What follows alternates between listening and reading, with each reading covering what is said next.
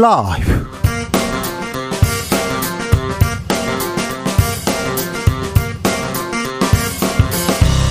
2023년 9월 26일 화요일입니다. 안녕하십니까. 주진우입니다.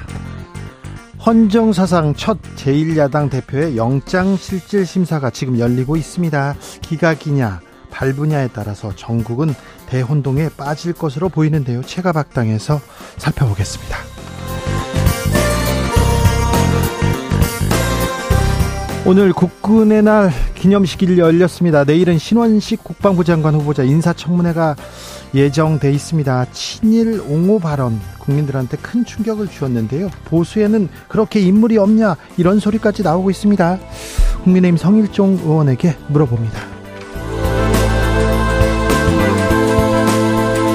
혼란스러운 당 분위기 속에서 치러진 민주당 원내대표 선거 홍익표 의원 선출로 마무리됐습니다. 민주당은 단결을 이루어서 단일대로 만들 수 있을까요? 정치발전소 장현장에서 짚어봅니다. 나비처럼 날아 벌처럼 쏜다. 여기는 추진우 라이브입니다. 오늘도 자중차에 겸손하고 진정성 있게 여러분과 함께 하겠습니다. 아시안 게임에서 우리 선수들 선전 계속 이어지고 있습니다. 물론 좀 매너 비매너 논란도 있지만요. 아우 우리 선수들 아주 멋지고 자랑스럽습니다. 특별히 수영, 개영, 그러니까 릴레이에서 사상 첫 금메달 땄습니다. 릴레이 경기에서 메달을 따는 경우도 굉장히 드물었거든요. 그런데 막 50m에서도 따고 막 개영에서도 막 따고 박태현 키즈의 성장세에 놀랍습니다. 아, 수영하고 싶다. 나도 수영 선수로 출전하고 싶다. 그런 생각 하셨죠. 분명 하셨을 거예요. 자, 운동하고 싶다. 이런 생각 듭니까? 멋있는 선수들 보고 아, 나 운동하고 싶다. 이런 생각 합니까? 이런 종목 생기면 나도 메달 딸 수 있을 텐데 이런 생각도 좀 하시죠. 그래서 자 올림픽에 아니죠. 아시안 게임 보고 아 이런 운동하고 싶다. 이런 선수 멋있다. 이런 선수 뭐 어떤 점 배우고 싶다. 이런 얘기 해 주십시오. 어떤 종목 나가고 싶다. 이런 종목 만들면 나도 가고 싶은데 이렇게 생각되시는 분들이요. 이렇게 보내 주십시오. 네. 저기 화투는 안 됩니다. 네. 안 됩니다. 네. 네, 그런 거 안 됩니다. 자, 문자는 샵 9730 짧은 문자 50원, 긴 문자는 100원이고요. 콩으로 보내시면 무료입니다. 그럼 주진우 라이브 시작하겠습니다.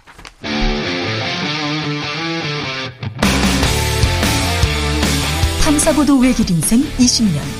주 기자가 제일 싫어하는 것은?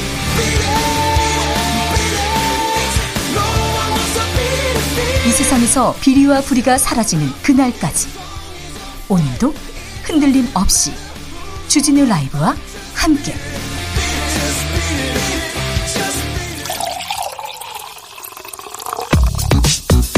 진짜 중요한 뉴스만 쭉 뽑아냈습니다. 주스. 정상근 기자 어서 오세요. 안녕하십니까. 이재명 민주당 대표의 구속영장 실질심사 지금 열리고 있습니다. 네, 이재명 대표의 구속 전 피의자 신문이 오늘 오전 10시부터 서울중앙지방법원에서 진행 중입니다. 영장 심사는 백현동 개발사업 특혜, 쌍방울 그룹 대북 송금, 위중교사 혐의 등 이 사건별로 검찰과 변호인단의 양측 입장을 듣는 순서로 진행되고 있습니다. 내용이 많습니다. 네, 오전 내내 이 백현동 건을 두고 양측의 공방이 오간 것으로 전해졌는데요. 이 상황이 이렇다 보니 피의자 신문이 역대 가장 길어질 것으로 전망이 되고 있습니다. 지금까지 가장 오랜 시간 영장 심사를 받은 사람은 서훈 전 국가안보실장인데요. 총 10시간 6분간 진행된 바 있습니다. 한편 이재명 대표는 영장 심사를 마치는 대로 서울구치소로 이동해서 재판부의 판단을 기다리게 됩니다. 영장 심시, 심사 끝나면 재 어, 판사의 고민이 시작되는데요. 보통 내일 새벽에 이렇게 어, 결과가 나오는데요. 오늘 밤부터 내일 새벽 사이 네, 잠못 이루는 분들 많을 것 같습니다. 그런데 이화영 전 경기도 부지사 탄원서를 두고 실랑이가 있었어요. 네, 이화영 전 부지사 측이 이재명 대표의 영장 심사를 맡고 있는 재판부에 탄원서를 제출하려다 이 변호인과 교도관 사이에 실랑이가 벌어졌습니다. 이화영 전 부지사 측이 피고인의 자필 탄원서를 가져가겠다라고 하자 어, 교도관이 정식 절차를 밟으라라고 맞섰고요. 어, 이 과정에서 고성이 오간 것으로 전해졌습니다. 이 탄원서는 이화영 전 부지사가 이재명 당시 도지사에게 방북 비용에 대해 보고하지 않았다라는 내용으로 작성된 어, 이화영 전 부지사의 옥중 편지가 민주당 측의 회유로 작성된 것이 아니다라는 취지라고 합니다. 민주당 신임 원내대표에 홍익표 의원이 당선됐습니다. 네, 삼선의 홍익표 의원이 민주당 새 원내대표에 선출됐습니다. 아, 원래 민주당 원내대표에는 4명의 의원들이 출마했는데 먼저 우원식 의원이 사퇴를 했고요. 1차 투표에서 김민석 의원이 탈락을 했습니다. 어, 홍익표 의원은 지난 대선 경선 당시 이재명 대표와 경쟁한 이낙연 후보 캠프에서 총괄 정책본부장을 맡았지만 현재는 언론이 친명계로 분류하고 있습니다. 김행 여성가족부 장관 후보자 또 다른 문제가 또 불거졌어요? 네, 지난 2018년 김행 장관 후보자에게 7,500만 원의 급여를 지급했던 위키트리 운영사 소셜뉴스가 같은 해 이 네 건의 임금 체불로 진정을 당한 사실이 밝혀졌습니다.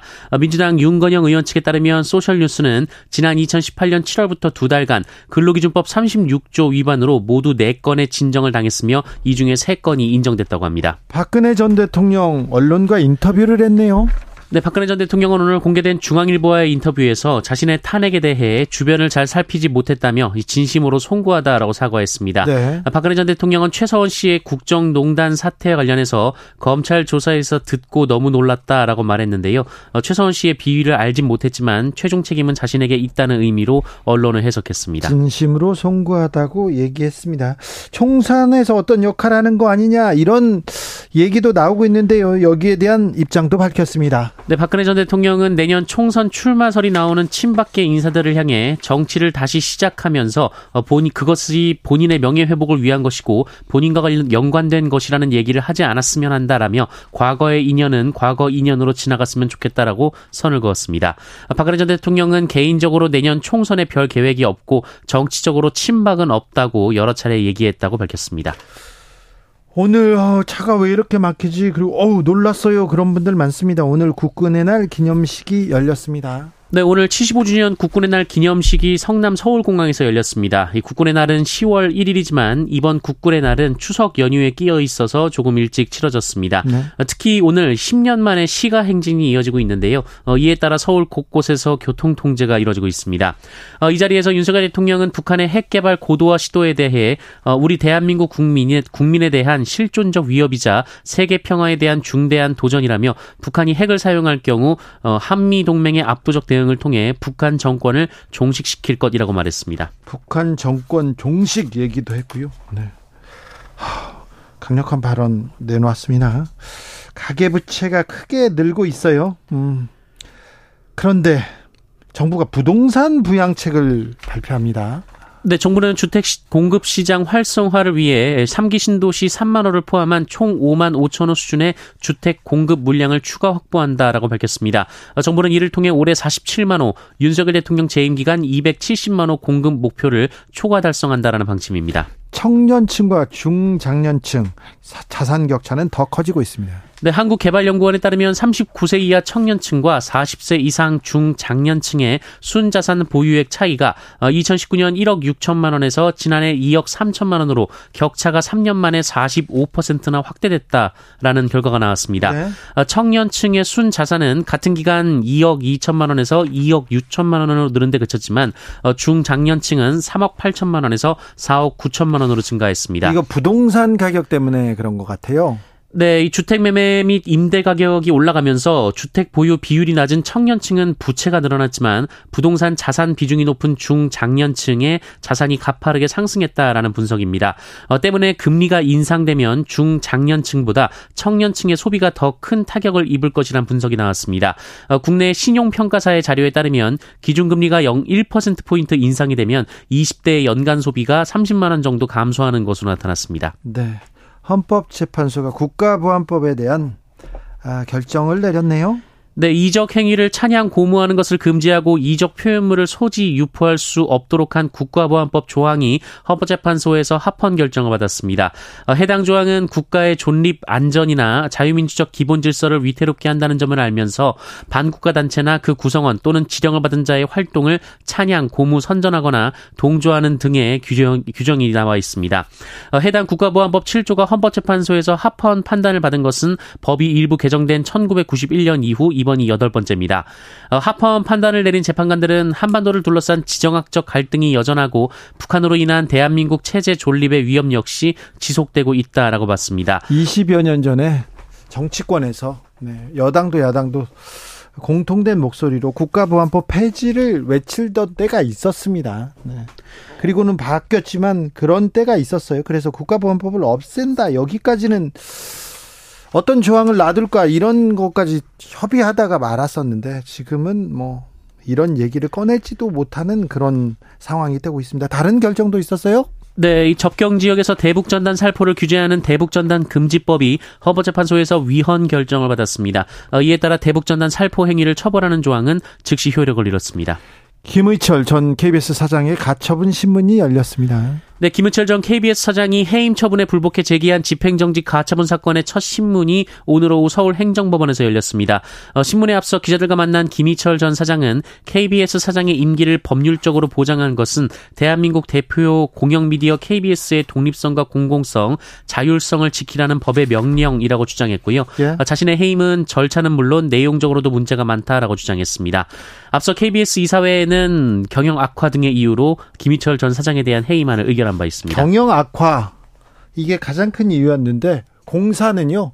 공기업은 공공성과 수익성 중에 어디에 이렇게 중점을 둬야 될까요?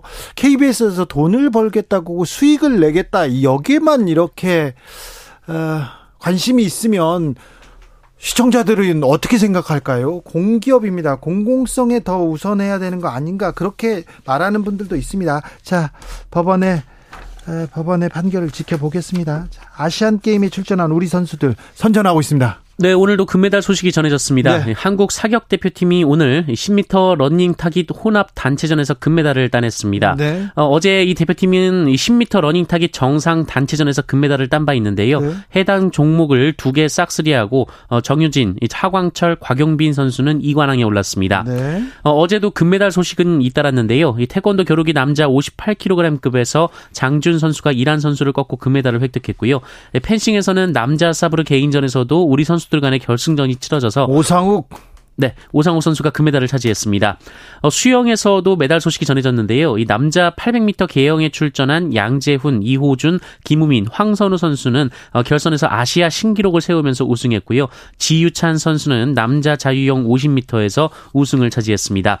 어, 우리 대표팀 현재 금메달 11개, 은메달 10개, 동메달 15개로 종합 2위를 달리고 있습니다. 메달도 잘 따지만요. 메달 안 딴 선수들도 아주 멋지고 자랑스럽습니다. 응원합니다. 훌륭합니다. 멋집니다. 네. 아, 끝까지 다치지 않고 대한민국의 품격을 보여주고 오십시오. 주스 정상근 기자 함께 했습니다. 감사합니다. 고맙습니다. 자, 이런 종목이 있으면 자신 있어요. 이런 종목 좀 도전해보고 싶어요. 물어봤습니다. 0345님께서 김하윤 선수 준결승전 보고요. 유도해보고 싶다는 생각 들었습니다. 너무 멋있더라고요. 메달 색깔 중요하지 않지만 끝까지 파이팅 해주십시오. 다치지 말고요. 야, 이거, 그러니까요. 이게 중요합니다. 네. 참 선수들 멋있어요. 3094님 반려견 산책 마라톤 나가면 금메달 자신 있습니다. 새벽, 점심, 저녁, 늦은 밤 최소 하루 4번 나가거든요. 아, 네. 3094님. 네. 강력한 경쟁력 김재동 씨 있습니다. 김재동 씨. 네. 추석 특집으로 모셔 가지고 네. 나는 추석이 싫어요. 연휴 안 왔으면 좋겠어요. 연휴가 쓸쓸한 사람들에 대한 특집도 준비하고 있습니다. 네. 기대해 주십시오. 023님께서 저는 제품 외관 검사를 하는데요. 불량 찾기 대회 생기면 추천하고 싶어요. 우리 선수들 화이팅 화이팅. 근데 이런 대회 있어야 됩니다. 매우 중요한 대회입니다. 제품 외관 검사, 불량 찾기 대회. 이게 우리 기술, 우리 손, 아, 눈, 아유, 대단한데요. 아, 이런 대회 있어야 되는데요. 훌륭한 이거 대회인데, 이거 이 대회, 어, 창설 시급합니다. 황성희님. 아시안 게임이에요. 자치기 생기면 재밌을 것 같아요. 골프가 자치기, 구슬치기하고 좀 비슷하잖아요. 아우, 자치기를 좀 더 개발해가지고 우리가 좀 세계적인 스포츠로 만들었어야 되는데 좀 아우 자치기하다 옆에서 예. 네. 다른 걸로 좀 어? 싸움으로 이렇게 넘어가고 그러면 안 되는데. 아우 자치기 이거 좋다. 벽돌치기 자치기 구슬치기 이런 거 하면 우리나라에서 금메달 많이 딸 것 같은데. 아, 좀 필요한데. 2024님 오리발 내밀기 종목 생기면요. 정치인들 경쟁이 치열하지 않을까. 아 이 생각 저도 했어요. 오리발 내밀기. 이거 좋네요. 약속 안 지키기. 뭐 입장 번복하기 이런 거 있잖아요. 오리발 내밀기 좋습니다. 네. 네. 아, 이 종목. 이런 대회 좀 열었으면 좋겠어요. 우리가 열어볼까요? 올해 오리발 내밀기 이런 거. 네. 주진우 라이브.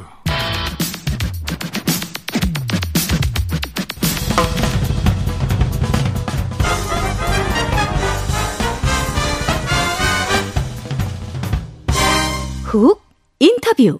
모두를 위한 모두를 향한 모두의 궁금증 흑 인터뷰. 다음 달부터 코로나 백신 동절기 접종 시작됩니다. 어, 백신 맞아야 될까요? 접종 대상은 어디서부터 어디까지인지 어떻게 예약했는지 해야 되는지 좀 물어보겠습니다. 질병관리청 권근용 과장님 안녕하세요. 네, 안녕하십니까. 질병관리청 네. 권근용입니다. 과장님 오랜만입니다. 네, 오랜만입니다. 잘 계시죠? 예, 잘 지냈습니다. 코로나 때 너무 고생하셨는데 그 이후에는 조금 한숨 돌리십니까? 지금도 바쁘십니까? 여전히 또 챙겨야 될 것들을 열심히 네. 챙기고 있습니다. 네. 다음 달부터 코로나 예방 접종 시작됩니까? 계획이 어떻게 됩니까? 네, 다음 달 10월 19일부터 네. 이번 23, 24년도 코로나19 예방 접종이 다시 시작이 됩니다. 네. 이번 접종은 60, 65세 이상 어르신과 또 면역자자분들의 중증 사망 예방을 목표로 하고요. 네. 어, 그 외에 일반 12세에서 64세는 11월 1일부터 네. 어, 시작이 되고 이번에는 이제 차수에 관계없이 예. 한번 접종하면 접종이 완료되는 기준을 가지고 있습니다. 네. 그런데 아유 접종 해봤자 걸리잖아. 그리고 접종 안 해도 불이익 없어. 그래서 나는 안 할래. 이런 사람들이 많아요. 네. 근데 접종해야 됩니까? 예, 접종을 했더라도 또는 이전에 감염이 됐다가 또 다시 감염이 돼서 네. 백신 접종이 크게 의미 없다고 생각 드실지는 또 그런 사람들이 있어요. 예. 네.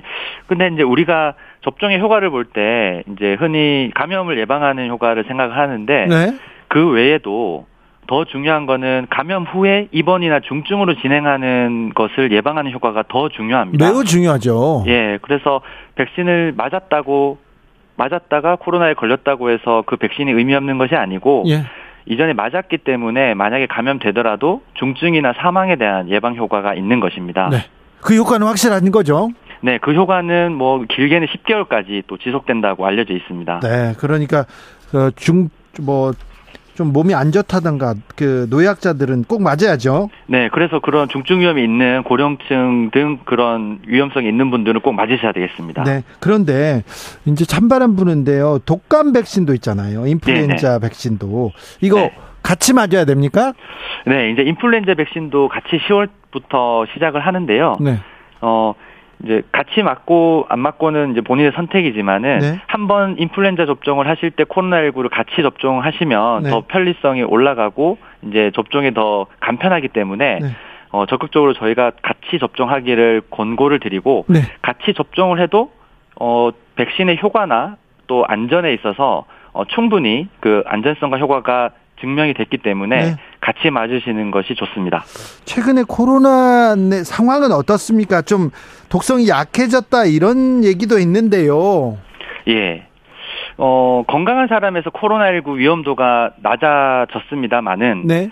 여전히 건강 취약계층, 즉 고령층이나 면역자자인 분들은 중증화율이나 치명률이 일반 젊은 분들에 비해서 약 한 40배에 달하는 수준으로 아직까지는 어, 여전히 보호가 필요합니다. 네. 네, 그래서 이번 겨울에 새롭게 다시 유행할 수 있는 그런 코로나에 대비해서 예. 이러한 위험성이 있는 분들은 미리 예방 접종을 하시는 것이 좋겠습니다. 코로나 변이가 많잖아요. 지금 네네. 새롭게 발생하는 변이에도 백신이 효과적입니까? 네, 지금 뭐 증가세를 보이고 있는 뭐 EG5나 또 BA2.86 같은 변이가 새롭게 출현을 했는데요. 이러한 것들에 대해서도 이번에 새롭게 개발된 백신은 지금 유행하고 있는 변이주의 타겟으로 하고 있기 때문에 네. 이전에 접, 이전에 맞았던 백신보다 지금 변이에 약 한 10배 이상 또 그 접종 전에 비해서 10배 이상 더 어, 면역 형성 능력을 올려주는 것으로 확인되고 있습니다. 백신 후유증 걱정하는 사람들도 있어요. 예. 이전에도 백신 접종을 하시고 뭐 발열이나 접종 부위 통증이나 이러한 분, 어, 이러한 어려움을 어, 호소했던 분들이 계신데요. 이번에 맞는 신규 백신은 우리가 이전에 맞았던 백신보다도 네. 어, 최근에 임상 연구에 따르면 그러한 대부분의 경증 반응이지만 그러한 반응조차도 더 낮은 것으로 확인되기 때문에 네. 안심하시고 맞으셨으면 좋겠습니다. 저 혹시 맞게 되면요 모더나 화이자 우리한테 익숙한 우리가 맞았던 그런 백신을 맞게 됩니까? 네 이번에 모더나 화이자 mRNA 백신으로 그 XBB라고 해서 네. 지금 99%에 달하는 유행을 하고 있는 그 변이에 맞는 걸로 새롭게 개발이 됐고요. 네. 이두 가지 백신으로 어, 접종을 시작하게 되고 예. 어 이제 이후에 또 mRNA 백신을 못 맞으신 분들을 위해서는 이제 노바백스 백신의 XBB 백신이 신규로 도입이 되면 그때는 네. 또 mRNA 백신을 못 맞으신 분들은 그때 맞으실 수 있습니다. 4546님 질문입니다. 백신 접종 비용은 어떻게 돼요? 이렇게. 어, 이번에 접종 대상은 이제 12세 이상의 전 국민인데요. 네. 어, 이제 전에 무료로 진행이 됩니다. 무료입니까? 네, 무료입니다. 자, 접 예방 코로나 예방 접종 해야죠. 예, 지금 고민 중인 사람들한테 한마디 부탁드릴게요. 네, 코로나19가 최근에 2급에서 4급으로 전환됐지만 네. 여전히 건강 취약계층이나 또 어르신들 같은 경우에는 접종이 필요합니다. 그래서 네. 어, 1년에 한 번이라는 주기적인 접종이 이제 시작이 되는데 이런 이번 겨울을 안전하게 어, 지내기 위해서는 어르신분들 또 면역 저하자 분들께서는 반드시 이번 가을에 접종을 꼭 해주시기를 당부드리겠습니다. 네. 우리 과장님 이번 추석은 좀 따뜻하게 잘 보내셔야 될 텐데요. 네, 이번 추석은 네. 네 덕분에 네, 따뜻하게 잘 보내도록 하겠습니다. 항상 감사한데요. 네. 고생 많으신데 더 고생해 주십시오. 네, 감사합니다. 네, 네 항상 감사하고 있습니다. 권근용 질병관리청 예방접종 과장이었습니다. 교통정보센터 다녀올까요? 임초희 씨.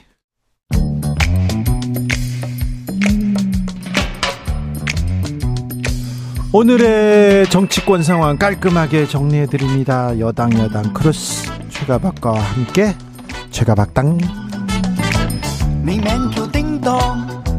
여야 최고의 파트너입니다. 최영두 국민의힘 의원 어서 오세요. 네 안녕하십니까. 박성준 더불어민주당 의원 어서 네, 오세요. 안녕하세요. 네. 예. 아이고 명절 앞두고 있는데 현안 많아서 바쁘시죠? 예, 네, 오늘 바빴습니다. 네. 오늘 두 분 정신 없어 보이세요? 예, 정신 없습니다. 네, 좀 그러네요. 저희는 좀 전에 뭐 원내대표 선거가 끝나가지고요. 네, 아, 참 그렇죠. 하루 종일 뭐 분주했습니다. 분주. 그랬죠. 분주한 네. 하루였습니다. 네. 원내대표 선거 어, 어떻게 보세요? 어떻게 평가하십니까? 원내대표 오늘 이제 홍익표 의원이 됐어요. 네. 오늘 세 분이 이제 출마를 했는데 남인순 의원, 김민석 의원, 이제 홍익표 의원 했는데 1차 투표에서는 과반순이 안 넘어서 아, 네. 결선 투표까지 음. 가서 홍익표 의원이 당선이 됐고 누가 2위했습니까?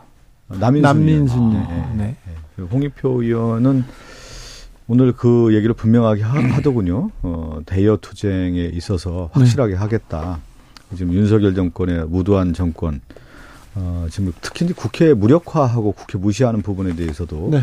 어, 홍익표 의원이 얘기를 했고요. 또 하나 이제 이재명 당대표와 함께 예.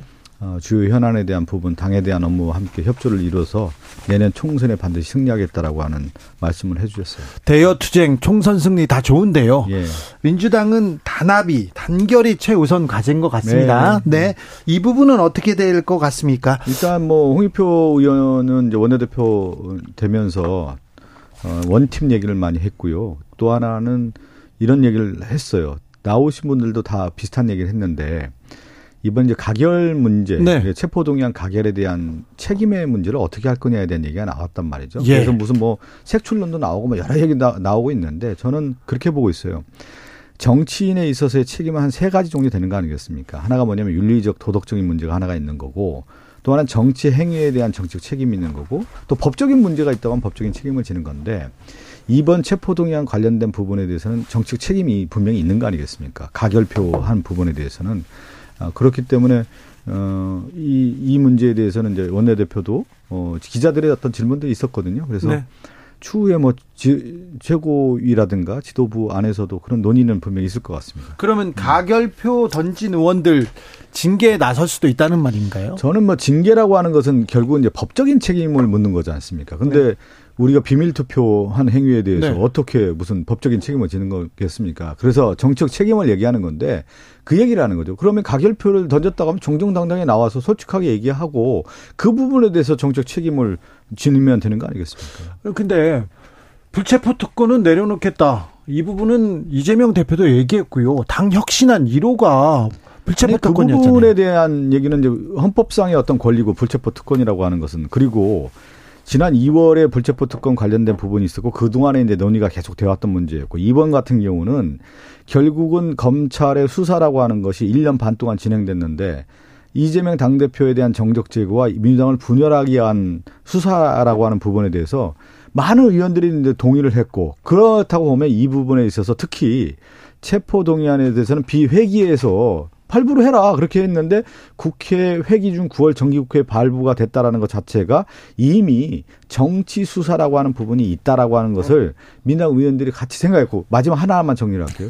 그렇기 때문에 체포 동의안에 부결을 당론으로 해야 되는데 그런 부분이 오히려 좀 부담이 될 수 있으니까 원내대표가 체포동의안에 있어서는 부결로 정중하게 간곡하게 요청한다는. 말씀까지 있었고 네. 그 과정을 의원총회에서 또저 어, 중앙위원회 뭐 결의대회라든가 수많은 회의를 통해서 그 얘기까지 왔던 겁니다. 그런데 그것을 가결표로 던졌다라는 것은 결국 뭐냐?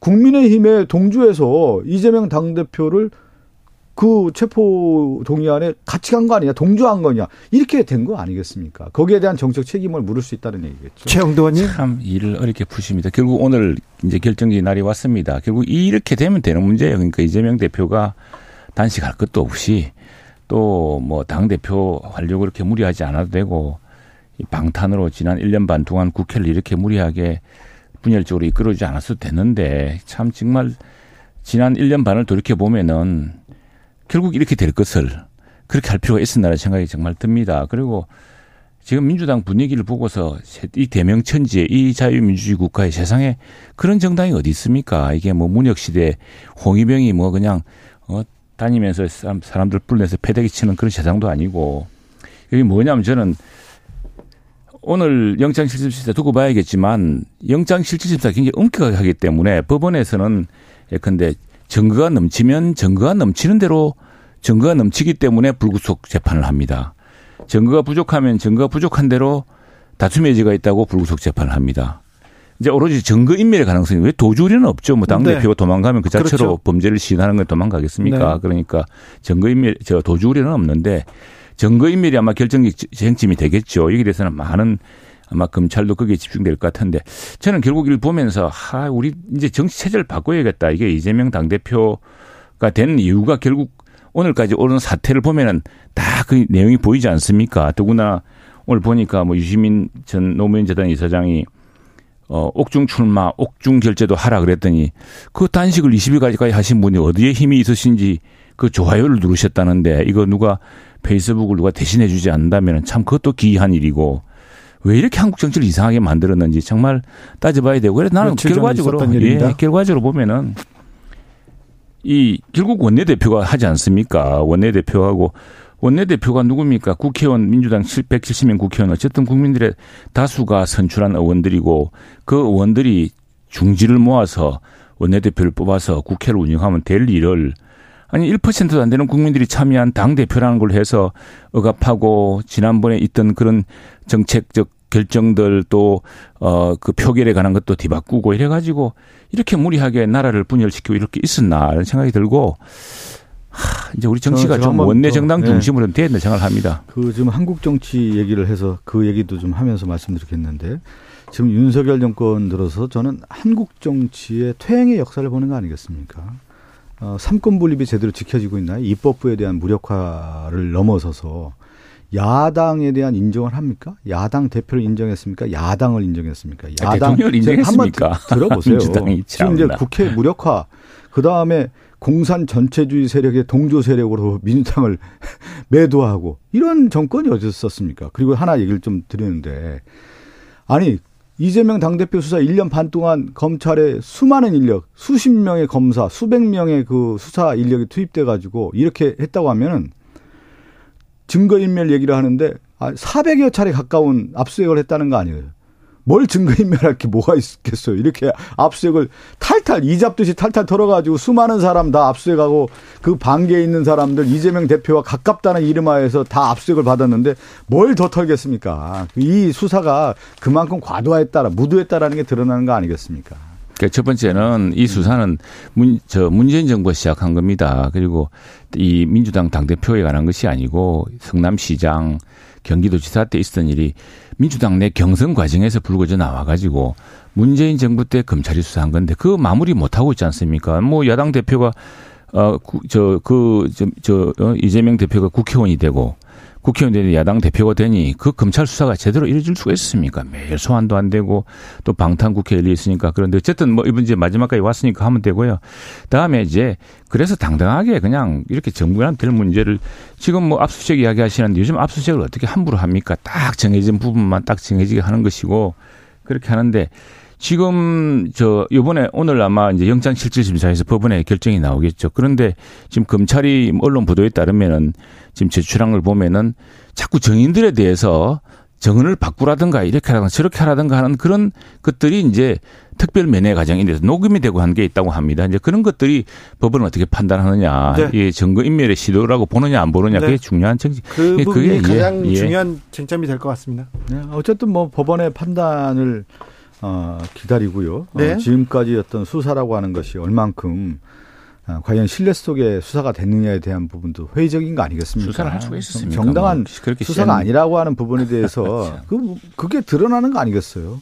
어, 그거에 대해서 이제 법원의 어떤 판단을 기다리게 됐고 오늘 뭐 자정을 넘어서 결과가 나온다고 하니까 좀 지켜봐야 되겠죠. 네. 그리고 그 영장 판사를 급박하는 거 이건 정말 법치주의를 부정하는 겁니다. 세상에 이런 나라가 없을 겁니다. 어떻게 민주당 의원 168명 중 161명에게 탄원서를 제출했다고 하는데 이거 참안 하면은 이제 완전히 뭐 개딸들한테 당하게 생겼으니. 의원님 탄원서는 낼 수 있잖아요. 낼 수가 있죠. 낼 수 있는데. 탄원서를 내는 거 당연한 건데 그 탄원서가 아니, 뭐 무슨 압박입니까? 아니 그 지금 압박하는 과정을 다 아시면서. 아 그걸 압박으로 몰고 싶겠죠. 국민의힘에서는. 뭐, 그, 뭐, 마음대로 뭐 생각하십시오. 아니, 그러면 탄원서 안 내는 게 어디 있습니까? 탄원서 다 내는 거죠. 아, 영장실질심사를 했는데, 영장실질심사대로 하면 되는 거지. 그걸 재판부에 대해서 이렇게 저렇게 이야기하는 것 자체가. 지켜, 지켜보자고요. 예, 오늘. 지켜봅시다. 그리고 또 하나 뭐, 네. 지금 뭐, 뭐 사실은 굉장히 그, 정말 진짜 법치주의를 위협하는 사람들이 누구인지 국민들이 다 보고 있습니다. 자, 지금 그, 법치주의가 무너진 나라라고 국민들이 다 보고 있는데 영장이 발부되느냐 기각되느냐에 따라서 또 한번 대 네, 네, 뭐 휘몰아 치는 거죠. 네, 혼돈이 네, 시작될 네, 것 같습니다. 휘몰아 치는 거죠. 네. 뭐 우리는 혼돈 될 건 뭐 있습니까? 그냥 음. 법대로 하면 되는 거지. 뭐 정정당당히 지금 어디 판사들이 재판할 때 미리 아니 이제 미리 뭐 얘기할 필요는 없는, 없는 거고요. 네. 왜 그러냐면 지금의 상황에 영장 실질 심사의 결과를 어, 지켜보고 그 네. 그 판단의 결과가 무엇인지를 봐야 될 것 같고 그렇지만 다만 예측한다고 하면은 어, 우리 당뿐만 아니라 국민의힘도 그렇고 윤석열 정권 검찰도 그렇고 상당히 어, 파고는 분명히 있는 것이죠. 네. 민주당에서는 아무튼 그 영장 발부와 기각을 떠나서 네. 친명의 목소리가 더 강해질 것 같다는 그런 그 전망은 계속 나옵니다. 아니 친명 뭐 이런 걸 떠나서 네. 저는 그 그거잖아요. 정치라고 하는 것은 명분이고 그럼 이 시대를 어떻게 규정하느냐에 대한 부분 아니겠습니까? 그러면 윤석열 정권에 대해서 민주당이 바라보는 시간, 국민이 바라보는 시간이고 국민을 대변하는 게 정당 아닙니까? 근데 윤석열 정권이라고 하는 것은 지금 얘기한 것처럼 법주주의의 퇴행이고 민주주의를 위기에 몰고 민생 파탄 나고 있고 한반도의 평화 위기까지 몰고 있는 이 정권에 대해서 야당이 당연하게 대여 투쟁을 해야 되는 거고 그런 반면에 그런 면에서 이재명 당대표가 여기에서 최전선에서 싸워야 되는 거고 오늘 원내대표가 그 얘기 했잖아요. 나오면서 아 이 정권과 확실하게 선명 야당으로 싸우겠다. 이게 민주당이 가야 할 길 아니겠습니까? 네. 국민을 대변하는 정당이 돼야 되는 것이죠. 예. 예. 자, 한 목소리로 예, 단일 대우로 민주당은 대여 투쟁에 나설 수 있을지 좀 지켜보겠습니다. 국민의힘으로 가볼게요. 박근혜 전 대통령이 인터뷰를 했더라고요. 네네. 어떻게 보셨습니까? 여러 가지 솔직한 그 이야기가 나왔어요. 네, 네. 네. 우선 국민들에게 이제 죄송하다는 이야기도 했고. 네네. 또 최 누구죠? 최서원 씨인가요? 네. 그 이전에 이전에 누구라? 최순 최순실. 최순실 네, 최서원 씨로 예. 이름 개명했습니다. 개명하면 참 느낌도 많이 달라져요. 최순 네. 그에 대한 서운함 네. 그 사실 몰랐지만 그러나 포괄적으로 책임을 질 수밖에 없던 상황 뭐 이런 심정들을 담담하게 이야기했는데 특히 인상적인 것은 그래도 국가 안보 상황에 대해서 국가 안보 상황에 대한 여러 가지 지소미아라든가 여러 가지 대해서 그걸 마무리 짓고 나서 그래도 저 감옥에 가서 예, 감옥 갈 수 있어서 그나마 소임은 어느 정도 마무리했다 생각한다 했는데 뭐 참 인상적이었습니다. 음, 저는 이제 항상 인터뷰 시점이라는 게 있잖아요. 예. 언제 하느냐. 그러니까 예. 주인공은 박근혜 대통령이고 그 내용이 있는 거 아니겠습니까? 예. 근데 항상 그 얘기를 했었거든요. 저도 그 당시 탄핵 국면에서 박근혜 대통령이 왜 자신의 얘기를 하지 않았느냐. 예. 그게 제일 궁금했어요. 예. 뭐냐면 이 사태까지 탄핵 사태까지 온 박근혜 전 대통령은 어떤 생각을 갖고 있었고 왜 이런 의사 결정을 했고 이런 상황일 수밖에 없었는지를 박 전 대통령의 목소리를 통해서 듣고 싶었는데 사실 그 당시 언론 인터뷰라든가 이런 거에서 하, 하나도 하지 않았습니다. 그리고 그때 정규재 그러니까 네. 그 정규재 씨가 운영하는 유튜브에 한 유튜브에 한 번 나왔고 그 이후에 어떤 얘기가 없었단 말이죠. 네. 그리고 탄핵이 됐을 경우에도 그 상황에 대한 설명이라든가 또 구속됐을 경우에 대한 쓸 경우도 그렇고 그 이후에도 한 번도 없었다가 지금 이 시점에 이제 얘기하는 것은 어떤 생각을 갖고 했나 좀 궁금했었는데 그 내용을 봤을 때는 자기 어떤 진솔한 얘기를 이제 하고 싶었던 것 같습니다. 지금 시점에서 네. 일단 그렇게 봤습니다. 저는. 네. 네. 아무튼 사과도 했고요. 여러 진솔한 얘기가 나오기도 했습니다. 어, 어 며칠 전이었죠. 며칠 전에 그 청치마를 입고 운동화를 신고 재래시장에 나서기도 음. 했었는데 아무튼 친박은 없다. 정치적으로 뭐 총선에서 역할할 생각도 없다는 얘기도 또 거듭했습니다. 국민의힘에서 이현주 전 의원 징계에 의결했습니다. 자, 부적절한 언론 정부 비판이다. 여당 비판이다. 이런 게 징계 사유였는데요. 어찌 보십니까? 박성준 의원님? 아니 이현주 의원이 요즘에 윤석열 정권의 이 정치 행태에 대해서 제대로 된 얘기를 한 거 아니겠어요? 일가를 했지 않았어요. 그런데 아팠겠죠. 국민의힘 지도부라든가 이런 분들이. 그러니까 이 얘기는 뭐냐면 국민의힘 지도부에 대한 아니면 윤석열 정권에 대한 불경죄로 징계한 거 아니겠어요? 그러면 가장 중요한 게 뭐냐면 언론은 언론도 그렇고 민주주의에 있어서의 표현의 자유를 통해서 그것이 서로 얘기를 해서 걸르는 겁니다. 어떤 것이 논리적으로 맞고 어떤 것이 비교 우위에 있는지에 대한 얘기를 해서 그거에 대한 정당한 평가를 받는 거거든요. 그러면 나에게 맞지 않는 얘기, 불경하다는 얘기, 아니 기분 나쁘다. 그러면 말하지 마라. 징계하겠다. 이런 것은 어느 나라에 있는 겁니까? 도대체 이 지금 국민의힘에서 만약에 그렇게 했다고 하면은 그것은 참 민주주의의 퇴행을 그대로 국민의힘이 실행하고 있는 것이죠. 그뭐 민주당의 할 이야기는 아닌 것 같은데 그보다 더 나쁜 경우도 있어서 내 거론하지는 않겠습니다. 그런데 이제 뭐, 내 구체적으로 오늘 처음 들었어요. 나는 그, 저, 그것도 뭐. 징계받았다는 예, 징계 처음 들었는데, 뭐 구체적인 그 은행에 대한 뭐 구체적인 이유가 있었겠죠. 그뭐 함부로 합니까? 우리 당에서 함부로 하는데. 네. 뭐 그 별로 언급하고 함부, 싶지 않습니다. 함부로 하는 것 같은데요. 아이고 뭐 민주당이 할 얘기는 아닌 것 같아요. 아니 아니 그건 민주당이 할 얘기가 아니라 지금 국민의힘 얘기를 하고 있는데 왜 그러세요? 그러니까 객관적 사실이 잘못됐다면 국민의힘에 맡겨 아니 그런 거잖아요. 이원주 의원이 객관적 사실이 잘못됐다면 그 객관적 사실이 잘못된 부분에 대해서 얘기를 하고 경고를 하면 되는 건데 구체적으로 무슨 말에 대해서 말도 아다르고 어다르고 또 당내에서 우리 저 특히 보수당은 좀 품이라든가 품격 이런 걸 되게 좀 중요하게 생각을 합니다. 뭐 민주당도 물론 당연히 그렇 겠지만 그 유권자들이도 그런 걸 요청을 해요. 특히 우리 당원들이 많은 부분에서 적어도 저, 저 놀랐던 게 이제 출마해 보면은 우선은 좀, 좀 이렇게 단정하게 다니고 깨끗하게 다니고 좀 말도 천천히 좀 품위 있게 하고 박성주 의원이 세게 몰아치더라도 느긋하게 이야기하고 이렇게 질문을 많이 해요. 한덕수 총리 해임 건의안으로 좀 넘어가죠. 저 쟤는 어떻게 대답해야 돼요? 그러니까, 그러니까 저는 세게 몰아치는 사람으로 저도 세게, 좀 여유 세게 있습니다. 진짜.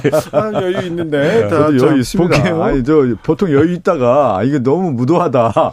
윤석열 정권이 무도하다 음. 하면 저는 좀 세게 얘기하고 그런 거죠. 그럼 그게 야당의 역할 아니겠습니까? 참작하고 있습니다. 네. 한덕수 총리 해임 김건희한 얘기도 좀 해보겠습니다. 국회를 통과했는데요. 음, 한덕수 총리는 계속해서 아, 공개 일정을 이어가고 있습니다. 윤 대통령 거부권 행사할 것 같은데요. 거부권 행사하겠죠. 근데 네. 지금 그 제가 본질을 얘기 자꾸 하잖아요. 네. 그럼 윤석열 정권의 지금 국정 실정, 국정 실패에 대한 책임은 도대체 누가 졌습니까 지금까지? 아무도 지지 않는 거 아니겠습니까? 예를 들면 이태원 참사가 있었던 지금 뭐 오송 지하차도 잼버리 사태 그리고 이 외교 안보 정책 실패한 부분이라든가 경제 특히 민생 위기 이런 부분들이 총체적으로 지금 난국이 됐단 말이에요. 그러면 네. 누구는가는 책임을 져야 되는데 아무도 책임을 지지 않는데 결국은 윤석열 대통령이나 대통령실에 있는 관계자들이 책임을 져야 되는 건데 지금 내각이라고 하는 것은 힘이 없다는 거 아니겠습니까 지금. 그러니까 대행 체제로서 지금 민주당은 한덕수 총리가 해임을 해야 되는 거 아니냐. 그러면서 내각 총사퇴하고 국정을 쇄신하라. 이런 차원에서 지금 민주당에서 해임 건의안을 낸 것이죠. 그러면 해임 건의안을 받아들이지 않고 거부권 하겠다는 것은 그냥 이대로 가겠다. 누구도 책임지지 않겠다. 무대응하겠다. 무대책이다.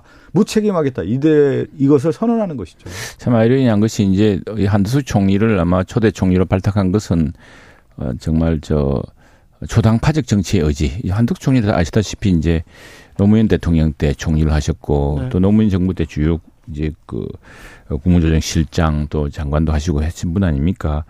그래서 또 한덕수 총리가 또 야권의 뭐 핵심 인사들 뭐 이름 금명하지 않겠습니다만 이 소통도 잘 되고 해서 그래서 소통에 의지고 어떤 저 이런 초당파의 그 국정을 이끌자는 의지였는데 아무튼 뭐 초기부터 이게 이제 모든 게 이재명 대표가 국회의원 되면서 이제 그 탄핵 방, 방탄으로 모든 것을 몰고 가는 과정에서 이 협치의 여지를 확 줄여버렸죠. 줄여버렸는데 지금 뭐 야당에서 이제 누가 책임을 져라 뭘 하는 것은 다 책임을 느끼고 있죠. 국정의 책임이 무한한 거 아니겠습니까? 그런데 종전에 우리나라의 이런 그 방, 이 대처 방식을 보면은 그냥 장관 물러나고 뭐 물러나고 똑같은 사태, 똑같은 참사가 다 반복돼 더 나쁘게 나타납니다. 그래서 이번 정부는 그 실제로 책임을 분명히 물어야 될 건 물어야 되지만 그러나 그렇게 포괄적 책임보다는 아주 구체적으로 시스템을 통해서 이 문제를 개선하겠다고 하는 그런 의지가 더 강했던 것 같고요. 그런데 이제 이 민주당이 이제 당대표 문제 그 방탄을 이어가면서 이런 문제를 너무 정쟁화시키면서 자꾸 협치의 여지를 줄이고 정말 실질적으로 우리가 시스템 개선을 통해서 이런 참사의 여지를 줄이고 막고 하는 것들을 더 이렇게 하고 있는 거 아닌가 그런 아쉬움이 있습니다. 지금 이제 윤석열 정권도 그렇고 이제 국민의힘의 어, 정치 전략은 하나였거든요. 어, 국회 안에서의 모든 문제가 있을 경우에는 이재명 대표 탓으로 돌렸고요. 또 국정 전반적인 정책에 대한 실패는 문재인 전 정권에 대한 탓으로 돌렸단 말이에요. 네. 그런데 계속 지금까지 그렇게 해왔어요. 그걸 가지고 꽃놀이패 하듯이 몰고 왔는데 오늘 이제 그 결과에 따라서 그 네. 그 카드라고 하는 것은 네. 이제 끝나는 카드 아니겠어요? 그러면 다음 카드는 뭘, 뭘 하고 하려고 할지 솔직히 걱정돼요. 국민의 그동안의 모든 국정 난맥 실패를 자신들을 되돌아보지 않고 전 정권 탓, 이재명 대표 탓 이렇게까지 몰고 왔는데 국정 자신들이 책임져야 할 부분에 대해서는 어떤 청사진도 내놓지 못한 이 국정을 무엇으로 앞으로 이끌어 갈 건지 저는 참 암담합니다. 그리고 우리는 아. 우리대로 또 새로 해야겠죠. 새로운 도전을 해야 되는데 그럴 경우에 새로운 협치의 기반이 만들어지지 않을까 또 기대하고 있습니다. 민주당에서도 예, 새롭게 하고 더 이상 이제 당 대표의 1인의 어떤 그 문제 사법 리스크 때문에 국회 운영 일정 전체 국회가 지금 거의 뭐 며칠 빼고 다 깨 상태였습니다. 그리고 실제로 뭐 여러 가지 민주당에서 추진해왔던 최근에 진행되었다가 이제 대통령이 그 대통령이 이제 받아들일 수 못했던 법안들 보면 다 민주당이 집권 당일 시절에도 그걸 진행하지 않았던 법안들이거든요. 그런데 그게 갑자기 왜냐하면 그게 여러 가지 어려운 문제가 있고 재정적인 부담이 있고 형평의 문제가 있기 때문에 그랬던 것인데 그걸 뭐 돌연 그냥 다 진행해서 이 저 정부 여당에 대한 공세형으로만 이용했던 측면이 있었죠. 이제 이제 내일부터는 네. 국민의힘도 협치로 정치로 좀 대화로 나갑니까? 가야죠. 그러면은 지금 민주당도 우선에 좀 시간이 걸리겠지만 저는 이제 국민의힘에 네. 이렇게 최영 우리가 의원님 같이 합리적인 분들이 이제 정치를 하고 네. 대화도 네. 되고 어떤 대부분 다 그래 전부 다 그렇습니다. 지금 저는 그렇게 보지 않아요. 국민의힘 지도부에 있는 김기현 대표를 비롯해서 지도부 자체가 보면은 과연 정치를 할 수 있는 지금 자세가 돼 있느냐. 야당을 기, 기존에 적으로만 몰고 야당을 파트너로 인정하지 않는 거 아니겠습니까? 그리고 또 하나 뭐냐면 무슨 토론회를 한다, 뭐 한다고 안 해요, 또. 뭐 그냥 뭐 없, 없던 것처럼 하고 이렇게 해서 무슨 국정을 책임지겠다고 하는 그 집권 여당의 모습이 지지난해인가 지지난해인가 이제 국회를 방문해서 시정 연설을 하지 않습니까? 내년 예산안에 대한 이제 협력을 구하는 연설을 할 때 보면은 그때 이제 어 저 우리 본회 본회의 의사당 내를 다 인사를 다녔어요. 네. 민주당 어석 쪽에서 훨씬 더 오래 머물렀죠. 그만큼 또 인연이라든가 또 애정도 민주당에 똑같이 있다고 생각을 합니다. 대통령은. 자. 그, 그렇다고 하, 그렇게 느끼세요? 그 최영주 의원님 그렇습니다. 너무 그렇게 옹호 발언을 안 하셔도 될 것 같습니다. 사실입니다. 내일부터 사실이 아니기 때문에 내일부터 네. 국방부 장관 후보자 인사청문회가 열립니다. 신원식 장관 후보자 대한제국이 일제보다 행복했다고 확신할 수 있냐 이렇게 얘기했는데 이건 좀 심한 것 같습니다. 최영도 의원님 이건 너무한 것 같습니다. 이건 일본 국방부 장관이 이렇게 얘기해도 망언이라고 우리가 규탄해야 될 사안인 것 같습니다. 이제 그 청문회에서 소상하게 소명하셔야 될 거로 생각합니다. 네, 하고 소, 소명해야죠. 그 이제 말이 어떤 맥락이 되는지 모르겠는데 뭐 지금 그렇게 생각하는 사람이 어디 있겠습니까? 저는 오늘 기자들이 계속 물어보더라고요. 저는 신원식 국방부 장관이 후보자 자격도 없다고 봐요. 청문회 과연 대상이 될 수 있느냐예요. 이 정도의 역사관을 가진 사람이 어떻게 우리나라 국회에서 청문회에서 나올 수가 있겠습니까? 저는 청문회 대상도 안 된다고 봐요. 아니 지금 보십시오. 일제 침략을 정당화하는 사람에게 대한민국의 국방을 어떻게 맡기겠습니까? 대한제국이 일제보다 행복했다고 확신할 수 있느냐? 이완용은 매국노지만 어쩔 수 없는 측면도 있다. 일제 침략의 정당성을 부여한 사람 아니겠습니까? 그런데 어떻게 한 나라의 대한민국의 국방장관을 맡을 수 있겠어요?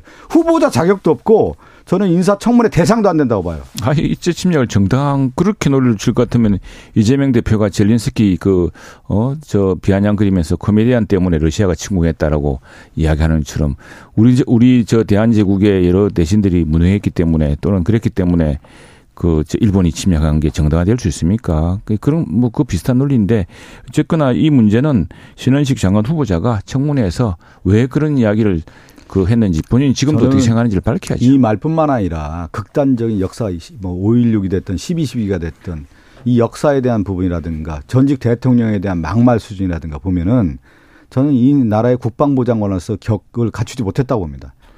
김행 네. 여가부 장관 네. 후보자는 어떻게 평가하세요? 김행 그 여가부 장관 후보자는 지금 수많은 비리 의혹의 대상 아니겠어요? 가장 중요한 것이 재산 증식 과정에서 나왔던 얘기인데 주식에 대한 부분이 지금 나오는데 어 79배인가 늘었다는 거 아니겠어요? 그, 네. 그, 그 설명이 지금 명확하지가 않은 것 같고 여기에 대해서 김행 장관 후보자가 명확한 답변이 나와야 되는데 그 답변을 제대로 못하고 있는 것이 지금 아니겠습니까? 언론에서 수많은 검증을 하고 있는데 언론이 가짜뉴스를 퍼뜨렸다고 김행 장관이 그렇게 공격을 했지만 사실은 사실로 지금 입증되고 있지 않습니까? 그거에 대해서 책임은 분명히 있어야 될 것 같고요. 김행 장관에 대한 저는 이 부분도 아, 과연 이 제가 이 얘기를 드리고 싶은 게 윤석열 정권의 장관의 기준, 인사 기준이 있는 거냐. 어디에 그 기준을 맞춰서 인사를 한 것이죠.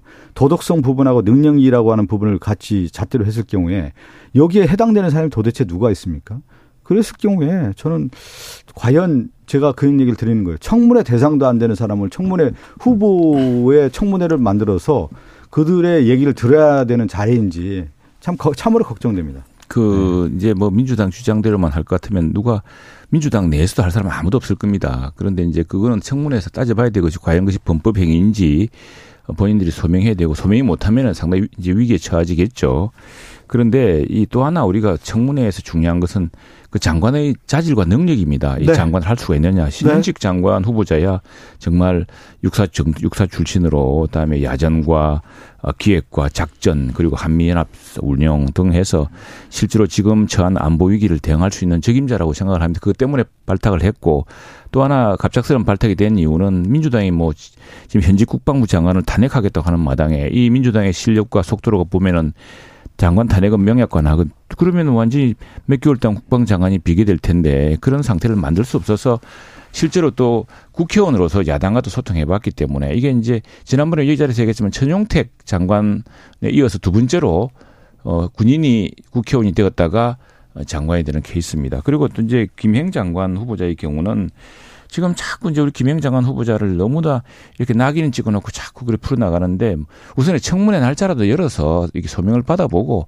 거기서 판단하면 될 것 같고요. 또 하나 지금 김행 장관이 처음에 뭐 dramatic exit이라고 했다고 하는데 그 뭐 우리 저 정부의 출범 때 공약을 그렇게 했습니다만 지금 여성가족부는 어떻게 확대할 것인가 어떻게 할 이런 대한 고민을 같이 이야기할 수 있는 겁니다. 그리고 OECD 국가 중에서 우리나라 여성가족부처 같은 다른 그건 없습니다. 너무 작은 부처이고 실제로 할 일도 없고 거기다 제일 중요한 일이었던 여성의 인권 문제에 대해서는 지난번 오고동 또 누구 누굽니까 또저 어, 박원순 그 전 시장 상태에서 정말 피해 피해자한테 편에 들었었냐라는 궁극적인 네. 의심을 받았죠. 네. 그런데 여기서 지금 여성가족부가 이제 전 세대, 그러니까 여성과 가족 그리고 청소년, 노인 세대까지 이끄는 독일이 그런 식입니다. 네. 그런 네, 식의 어떤 전, 새로운 그 그것을 확대 개편할 수 있는 방안에 대해서 저는 뭐 저 대통령실과 여러 국회와 소통할 수 있으면서 그런 능력을 발휘할 거라고 봅니다. 국민의 눈높이에 봤을 때요. 이번 장관 3명의 후보자는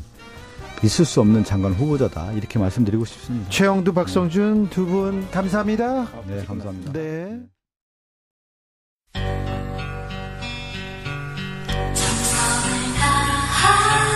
정성을 다하는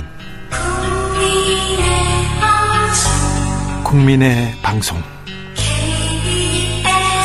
KBS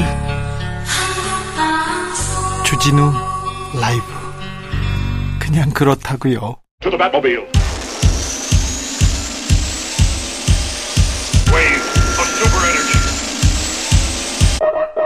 주기자의 1분 몇 해 전에 한 연예인이 자신이 협박을 당하고 있다고 토로하더군요. 사생활을 폭로하겠다는 그런 협박이었습니다. 그런데요, 폭로하겠다는 내용이 사실이 아니라고 했어요. 사실과 다른데, 해명을 해도 전혀 소용이 없었대요. 들어주지도 않고요. 돈을 주지 않으면 유튜브 채널에서 폭로하겠다.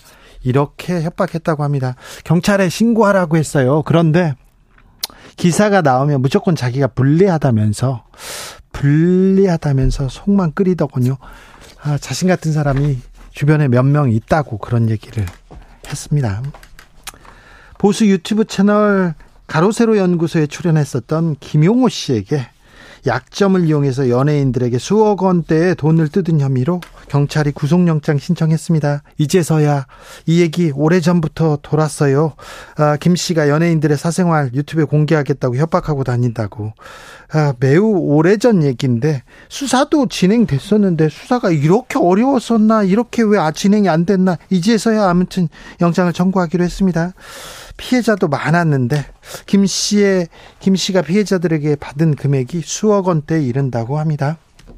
가로세로 연구소 김세희 대표에게 윤석열 대통령 부부 명의로 추석 선물을 보냈다고 하죠. 네. 지난 설에도 선물을 보냈다지요. 하, 그냥 그렇다고요. 주기자 1분이었습니다.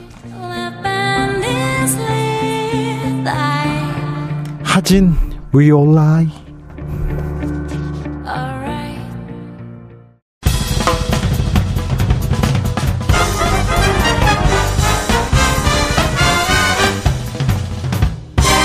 훅 인터뷰 사상 초유의 일입니다. 제1야당 대표에 대한 구속영장 실질 심사가 있었습니다. 그리고 오늘 국군의 날 기념식 시간진이 있었고요. 어, 그리고 내일부터는 어, 신원식 국방부 장관 후보자 음, 청문회도 열립니다. 국회 국방위원회 여당 간사인 성일종 국민의힘 의원에게 여러 가지 좀 물어보겠습니다. 의원님 안녕하세요. 예, 안녕하십니까. 네. 성일종 의원입니다. 명절 앞두고 바쁘시죠? 예, 바쁩니다. 네, 바쁜데 현안이 많습니다. 그래서 좀, 좀 물어볼게요. 예. 오늘 국군의 날 기념식 시가 행진도 있었습니다. 그렇습니다. 예. 네. 그리고는 내년 우리, 네. 우리 국군의 위용을 국민들께서 보시고 예? 아마 안심을 많이 하실 겁니다. 그, 네네. 네. 네. 알겠습니다. 어, 이재명 대표 구속영장 얘기부터 해야 될 것 같은데요. 내일 이제 어, 내일 새벽 정도의 결과가 나, 나올 거라고 보는데 어, 참 어떻게 보고 계십니까? 어떻게 예측하십니까?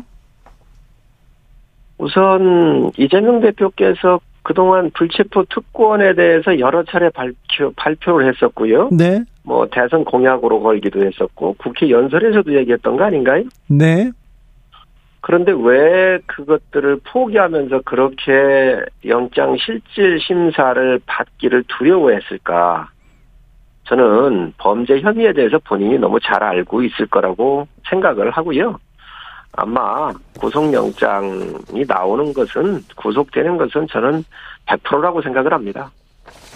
자, 그러면요. 만약에 영장이 발부된다면 내일부터 이제 전국은 어떻게 어떻게 이렇게 돌아가게 되는 겁니까? 대한민국 사법 시스템에 의해서 운영되는 나라거든요. 법에 의해서 이 모든 사회가 질서가 유지가 되고 있는 거 아닌가요? 네. 대통령 후보를 하셨고 지금 제1야당의 거대 야당의 당대표입니다. 본인의 그러한 어, 성남시장과 경기시 경기지사를 하던 그 시절에 본인에 대한 어, 개인 비리에 대해서 이게 수사가 이루어진 것이고 그에 대해서 법원의 판단이 구속이라고는 결과로 나온다면 본인이 그에 대해서 책임을 지고 어, 모든 것을 안고 가야 한다고 생각을 합니다. 자, 그렇게 되면요. 그렇게 되면요. 그 이후 어, 민주당에서는 옥중 뭐 공천, 옥중 출마도 해야 된다 이런 목소리가 힘을 얻고 있습니다. 국민을 아주 우습게 여기는 것이지요. 지금 이재명 대표는 이러한 문제가 불거지기만 해도 도덕적인 책임을 책임부터 져야 되는 사람입니다. 그런데 지금 그 제1 야당을 민주당 역사가 있는 정당이고 대한민국 민주화나 많은 기여를 한 정당인데 본인이 이 사법 리스크의 그 정점에 있으면서 구속된 이후에도 옥중공천을 하겠다. 저는 있을 수 없는 정당 민주당 파괴 행위고 민주주의 파괴 행위라고 생각을 합니다. 검찰 독재 사법부가 네. 내리는 그 결론에 대해서 네. 수긍을 하지 아니하고 옥중공천한다는 건 있을 수 없는 일이라고 생각을 합니다. 네, 검찰 독재에 단호에 맞서겠다 이런 얘기는 수차례 했습니다. 검찰 독재 얘기를 하는데요. 네. 저는 전혀 동의할 수가 없습니다. 이 사건 민주당에 의해서 고발된 사건 아닙니까? 민주당이 할 이야기지요. 검찰 이 사건 민주당 정부 때부터 수사해 왔고요. 민주당에 의해서 고발된 사건인데 그게 왜 검찰 독재입니까? 지금 논리적으로 맞지 않는 이야기를 이재명 대표가 지금 정치적으로 이용을 하고 있는 거라고 생각을 하거든요. 그 예. 국민들이 다 알고 계십니다.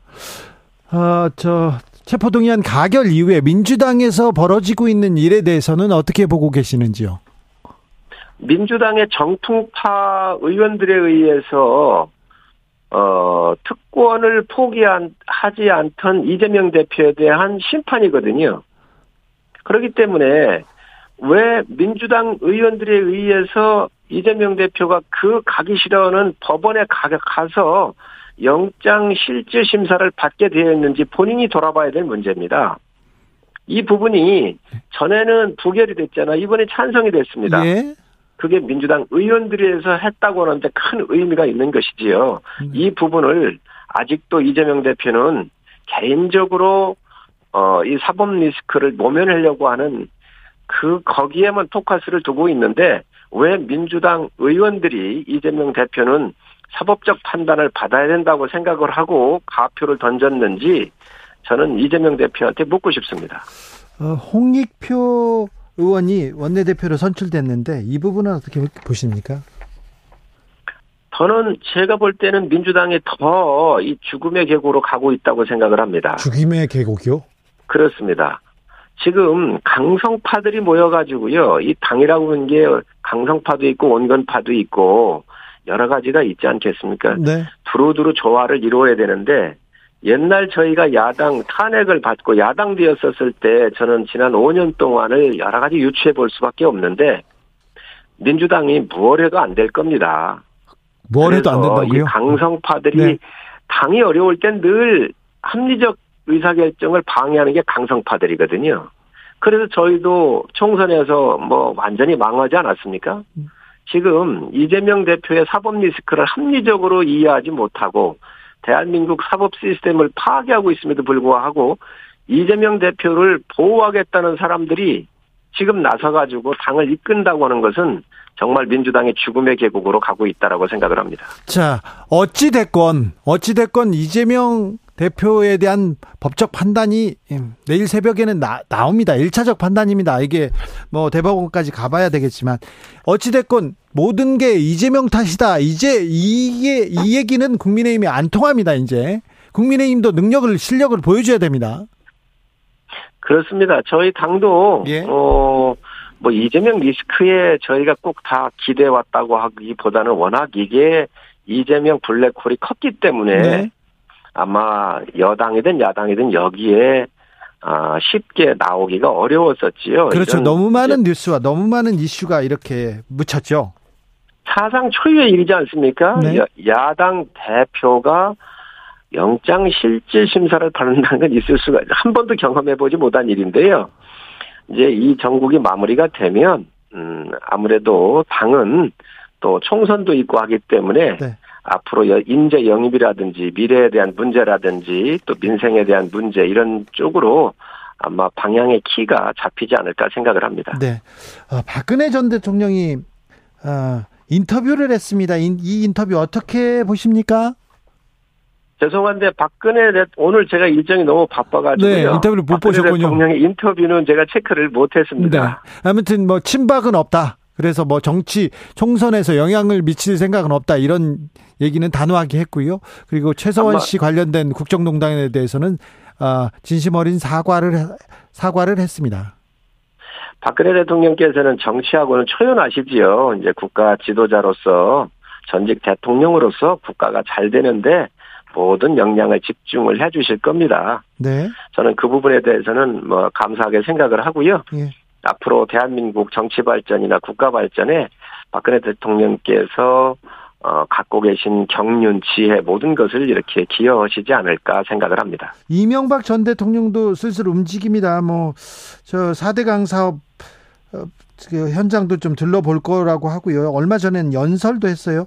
최근에요. 뭐 최근에 음, 우리 이명박 정부도 용거 안 먹으려면 자 우리 정부에서 일한 사람들이 일을 잘해야 된다 이런 얘기도 했어요.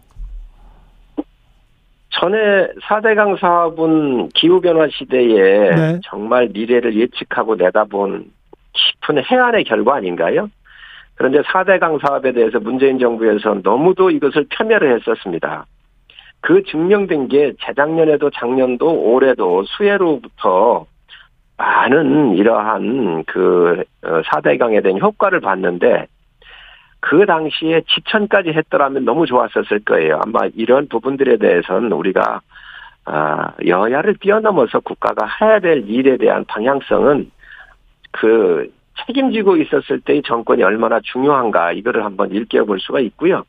또 전직 대통령들께서 국가를 위한 또 미래를 위한 여러 가지 조언들 같은 경우는 상당히 긍정적으로 저는 보고 있습니다.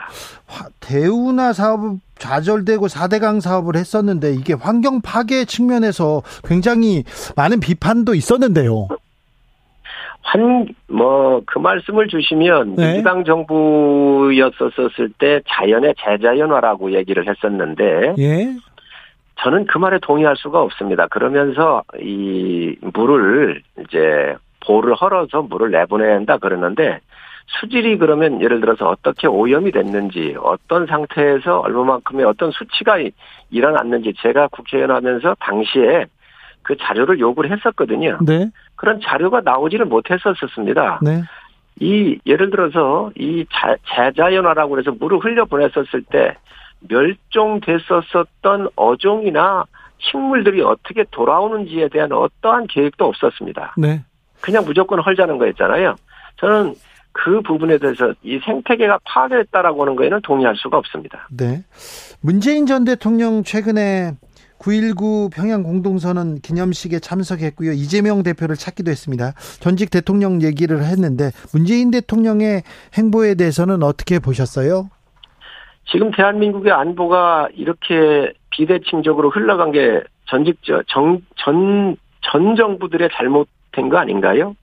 지금 저는 이 부분은 뭐 제가 존경하고 좋아하는 분이긴 합니다만 DJ 대통령 때부터 실수를 하신 겁니다. 북한은 핵을 가질 의지도 능력도 없다라고 확언을 해가지고 핵을 개발하기 시작을 했고 9.19 군사 합의 같은 거 하면서 북한의 고도화가 이루어졌고 고도화가 이루어진 거 아니겠습니까? 그 사이에 대한민국의 이 안보가 무척 이게 위태로워진 이런 부분들인데 불종적인 이런 남북 관계를 통해 가지고 이게 네. 잘 됐다라고 이 얘기를 하시는데 정말 이런 부분들은 아, 굉장히 중요한 문제지요. 지난 정부 때 안보가 위태롭다고 생각한 사람들은 별로 없었는데요. 왜 위태롭지 않습니까? 지금 그 예를 들다고 한다면 북한은 GP가 네. 한 170개가 됩니다. 저희가 한 70여 개가 되고요. 네. 이거를 숫자적으로 대칭해서 하는 게 아니라 무조건 권역별로 해가지고 다 없애고 하지 않았습니까? 그리고 북한이 핵실험을 다 하고 I, ICBM을 만들고 SLBM을 만들어서 대한민국의 안보가 지금 비대칭적으로 되어 있는데 이게 안보가 불안 불안하지 않으면 뭐가 저 불안하 불안하 이게 불안한 것이죠. 이거를 비판하지 않을 수 있겠습니까? 북한의 핵 개발 그리고 북한의 그 어, 핵무장 이런 게 다 문재인 정부 탓입니까? 최대한 그 문재인 정부라고 꼭 집을 수는 없지만 네. 좌파 네. 정부들에 의해서 내려왔었던 일들이지요. 네. 안보는 보수가 잘한다. 부분들을 우리가 네. 막을 네. 수 있었으면 최대한 국제 공조를 통해서 막고 했어야 되는데 네. 그런 거 하지 못하지 않았습니까? 문재인 정부 때 제가 문재인 정부를 비, 강하게 비판한 적이 있었는데요. 너무 국방비를 많이 쓰는 거예요. 그래서 너무 지나친 국방비 증강은 어, 북한한테도 북한을 자극할 우려도 있다 이러면서 제가 비판했던 기억이 있는데요. 이 국방비는 저희가 GDP의 2.4% 정도 씁니다. 미국 이런 나라들 얼마를 쓰고 계신지 아십니까? 저희가 적은 겁니다, 지금. 지금 주한미군이 있기 때문에 그나마 저희가 적은데 북한의 GDP 대비해서 국방비 쓰는 거를 생각을 해 보십시오. 네. 다른 나라 중국 같은 데 보십시오. 다 3% 이상이 넘습니다. 저희 나라 국방비 적은 거예요. 더 써야 됩니까?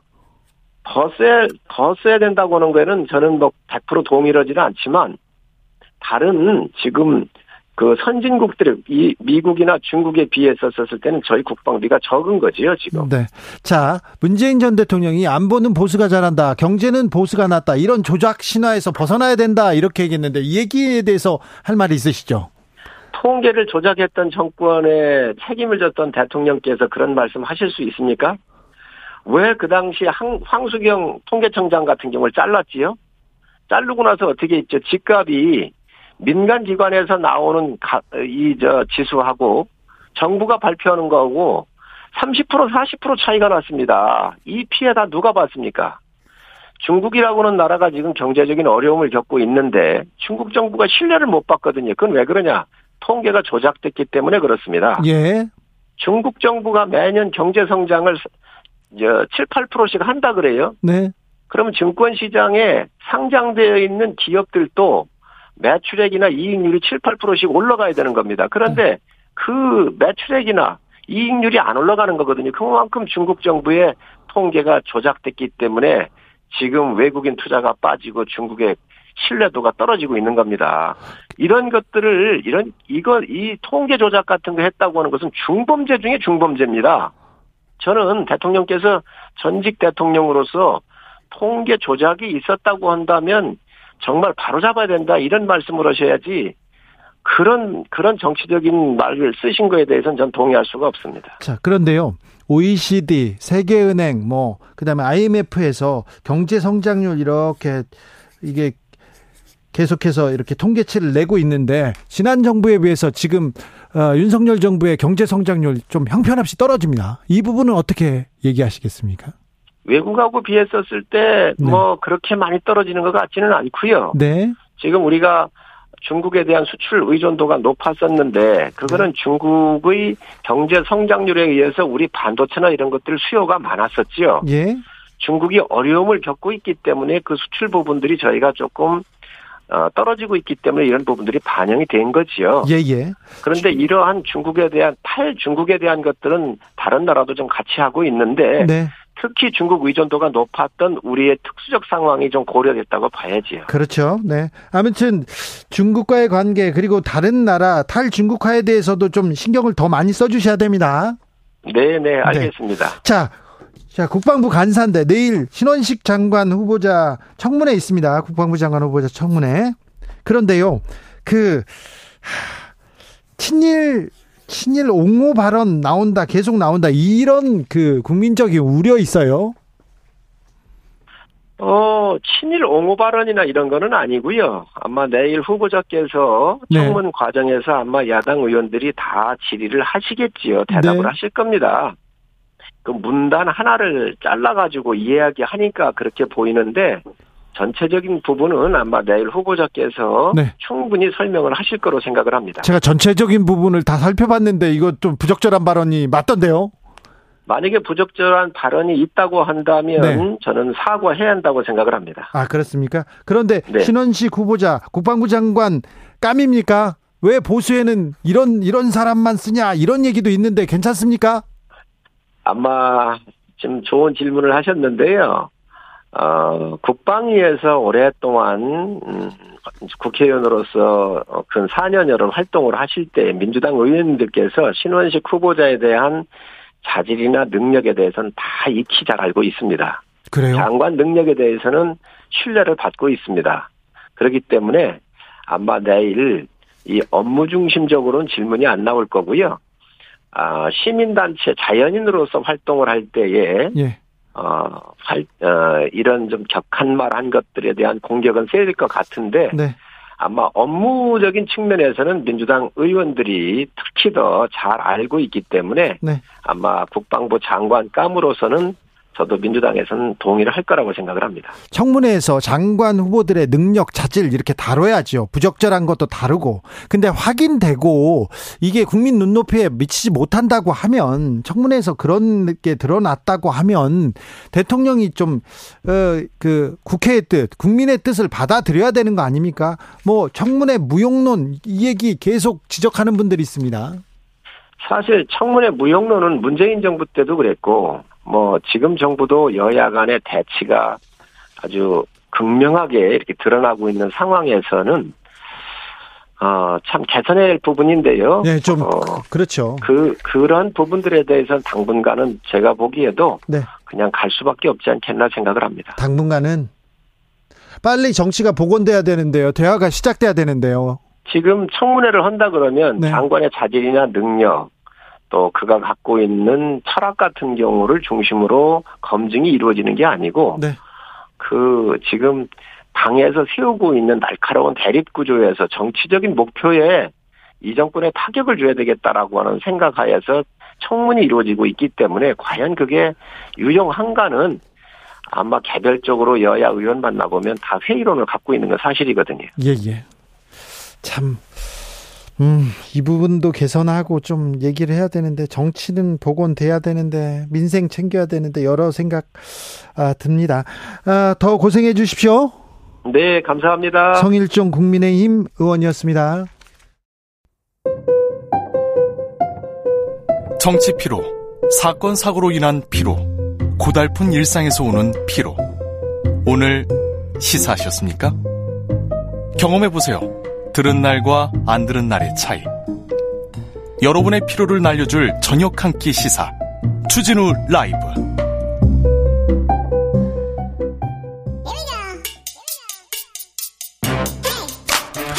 뉴스를 향한 진지한 고민 기자들의 수다. 라이브 기자실을 찾은 오늘의 기자는 은지옥이요. 시사인 김은지입니다. 자, 첫 번째 뉴스부터 가봅니다. 네, 홍범도 장군 관련 책이 역주행하고 있다고 합니다. 저도 다시 읽기 시작했어요. 아, 그러세요? 네. 역주행에 네. 또 하나의 역할을 하고 계시는 것 아, 같은데요. 네.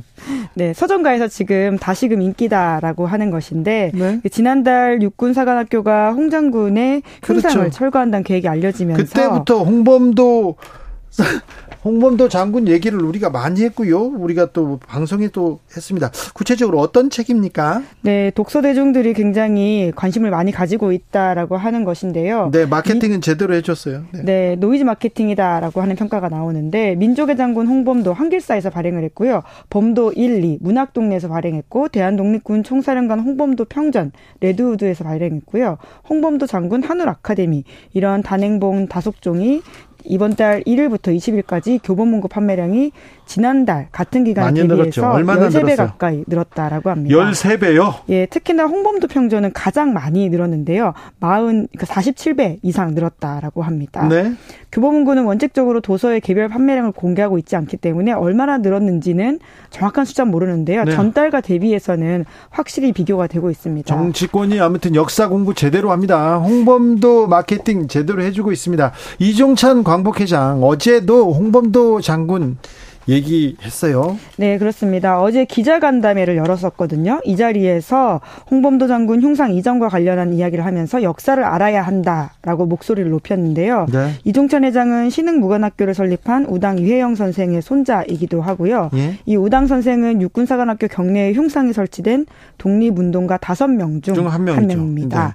네. 원래는 우당 선생 흉상도 이렇게 옮기겠다고 얘기했다가 또 그건 또 접었어요. 네, 그렇죠. 이제 그러면서 이러한 움직임에 대해서 역사 알았으면 이런 일 없었을 것이다라고 지적을 하면서요. 본인이 이 육사 내 독립운동가 다섯 명의 흉상 설치 작업 참여했다라고 밝혔는데요. 네. 1907년 대한제국 군대가 해체되는 날 의병이 시작됐고 이 의병은 독립군이 되고 독립군은 광복군이 돼서 국군의 역사로 이어지면 얼마나 이제 우리가 자랑 명예스럽겠냐라는 식의 이야기를 했는데요. 이게 우리 역사다 이렇게 얘기하죠. 네, 홍 장군은 대한독립군 사령관이었기 때문인데요. 네. 그렇기 때문에 공산당 이력을 뒤집어 씌면 안 된다라는 지적을 하기도 했습니다. 네. 북한의 지금의 북한 공산주의와 혼동해서는 안 된다라고 하는 것인데요.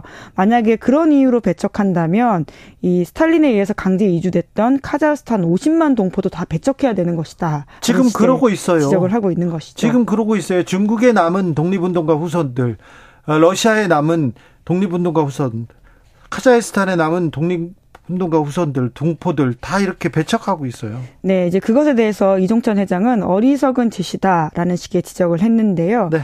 네, 이번 달 초에는 육사 석좌 교수직에서 자진 사퇴하기도 했습니다. 네.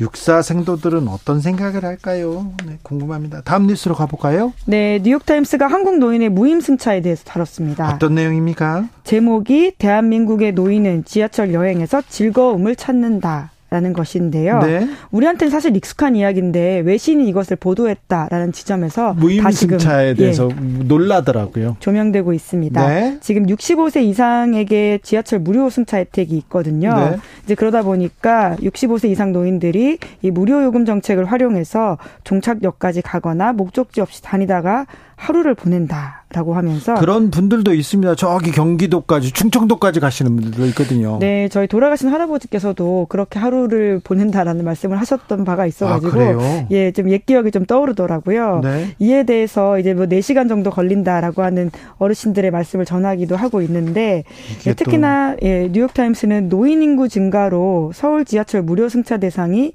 연간 승차 인원의 15% 차지한다라는 소식도 전하고 있습니다. 네. 별명이 있다라고 하는데요. 지공거사라고 하는데 지하철에서 공짜로 이제 놀고 먹는 사람들을 뜻하는 이야기다라고도 하는데 영어로 지공거사를 어떻게 했을까요? 네, 이게 좀 재밌는 표현이어가지고 좀 찾아봤는데 지금 정확히 기억이 안 나네요. 네. 예, 다시 한번 확인해서 말씀을 드리도록 하겠습니다. 네, 네. 이제 특히나 이 노인들 사이에서는 암묵적 규칙도 있다 이런 이야기를 하고 있는데요. 이제 붐비는 시간 피하고 젊은이들 자리 앞에 서지 않도록 한다. 라고 아, 하는 식의 이야기도 전했다고 합니다. 젊은이들 자리 앞, 앞에 서지 않는다. 저는 그, 그 부분이 굉장히 마음이 아팠어요.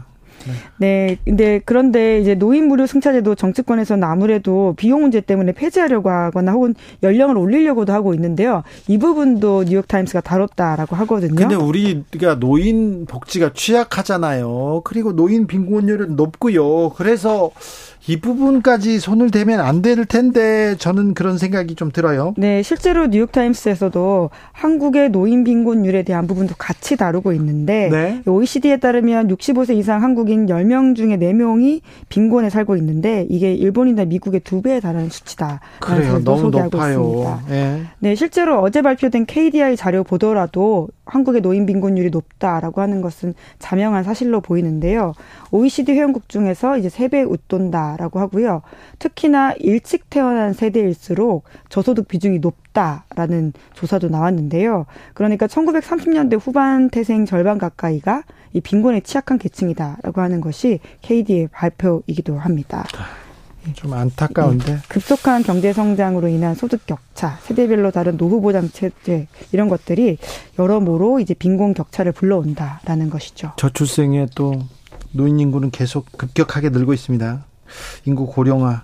여기에 대한 대책 지금 세우지 않으면요. 지금도 늦는데 사실 늦었다고 볼 수 있죠. 늦어요. 지금도 늦는데 예. 좀 아, 좀 확실한 대책이 나와야 됩니다.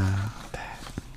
마지막으로 만나볼 뉴스는요? 네, 남극에서 반바지 입은 사진이 나왔습니다. 남극에서 반바지 입가 반바지 입는 소리 하고 있네 이런 얘기 할 거 아니에요. 네, 실제로 사진 있더라고요. 사진이 아니 그 그거 과거에는 진짜 우스갯소리 말도 안 되는 소리 하지 마 이거 이런 얘기할 텐데 진짜 그렇다고요? 네, 이제 이상 기온 때문이라고 하는데요. 작년에 닥친 이상 고온 수준이 지구 신기록이었다라는 연구 결과가 나왔는데 미국 지구 물리학회 회보에 게재된 내용이라고 합니다. 지난해 3월 남극 기온을 분석한 보고서라고 하는데 해당 보고서에 따르면 지난해 3월 그 지금 섭씨 39도 평년보다 높다라고 하는데요. 진짜 이상 기온이다라고 볼 수 있습니다. 남극 동부 해안에서 평년부 평년보다 무려 39도가 높다고요? 네, 이제 남극에서 3월은 가을에 들어가는 시점이라고 네. 하거든요. 그래서 평년 기온이 영하 50도 정도인데요. 네. 작년 3월에는 영하 10도 정도였다. 라고 합니다. 39도 올랐답니다. 39도. 와. 네, 이제 물론 여전히 영하 10도라서 굉장히 낮은 수치이긴 한데요. 남극 평균에 비하면 놀라운 숫자다라고 이해할 수 있습니다. 그래서 반바지 입는다고요? 네, 이제 뭐 물론 영하 10도에 반바지 입어도 춥긴 할 텐데요. 이례적인 상황이다 보니까 남극에 있던 연구원들이 이제 비교적 날씨가 좋아서 우통을 벗거나 반바지 차림 하고 다니는 모습을 포착해서 보도하기도 한 바 있습니다. 네, 기후 위기의 한 장면을 보는 것 같습니다.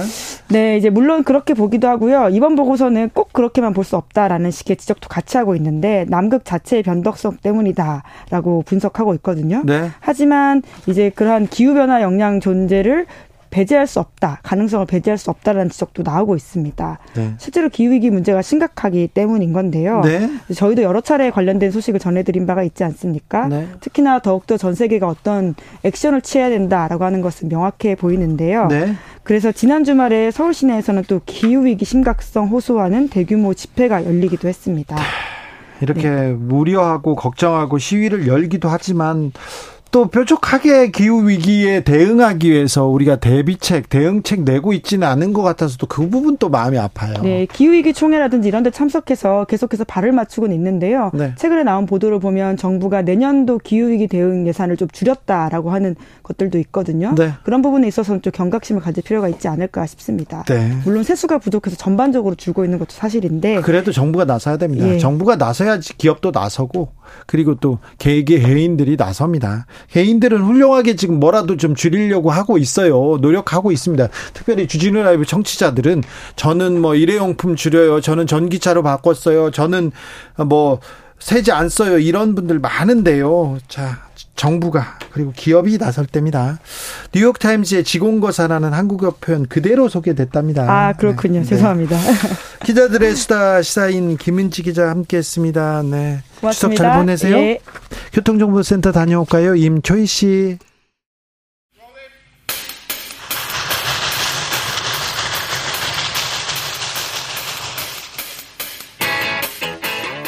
오늘도 열심히 돌아갑니다. 정치발전소 장앤창. 정치평론계 최고수 두 분 모셨습니다. 장성철 공론센터 소장 어서 오세요. 네, 안녕하십니까. 장윤선 정치전문기자 어서 오세요. 네, 안녕하십니까. 바쁘시죠? 네. 아, 최근에 가장 바빴죠. 어, 너무 바빴어요. 너무 네, 바빴죠. 지난주. 뭐 결과가 다 나와 있는데 전화 통화해서 뭘 취재해요. 그냥 그래도 아 그래도 그래도 지난주 이번쯤 평론가와 기자의 차이예요. 평론가는 그냥 나올 수 있는데 기자들은 혹시 하는 마음에 또 전화를 돌려보면 또 새로운 얘기가 나와요. 그러니까 그렇죠. 그러니까 전화를 안 할 수가 없어요. 다 자기들한테 유리한 얘기만 다 하니까 참. 그, 그렇죠. 그럴 때는 네. 새겨들어야죠. 아 그래요? 네. 자, 이재명 대표 영장 실질 심사를 받고 있습니다. 네, 지팡이를 짚고 청사 안으로 들어가는 장면 이렇게 보셨을 텐데요. 자, 헌정사상 처음 있는 일입니다. 그런데요. 자, 구속이냐 기각이냐에 따라서 엄청난 대혼돈에 빠질 것 같습니다. 장윤성 기자님. 그러니까 저는 의미가 없을 것 같아요. 음.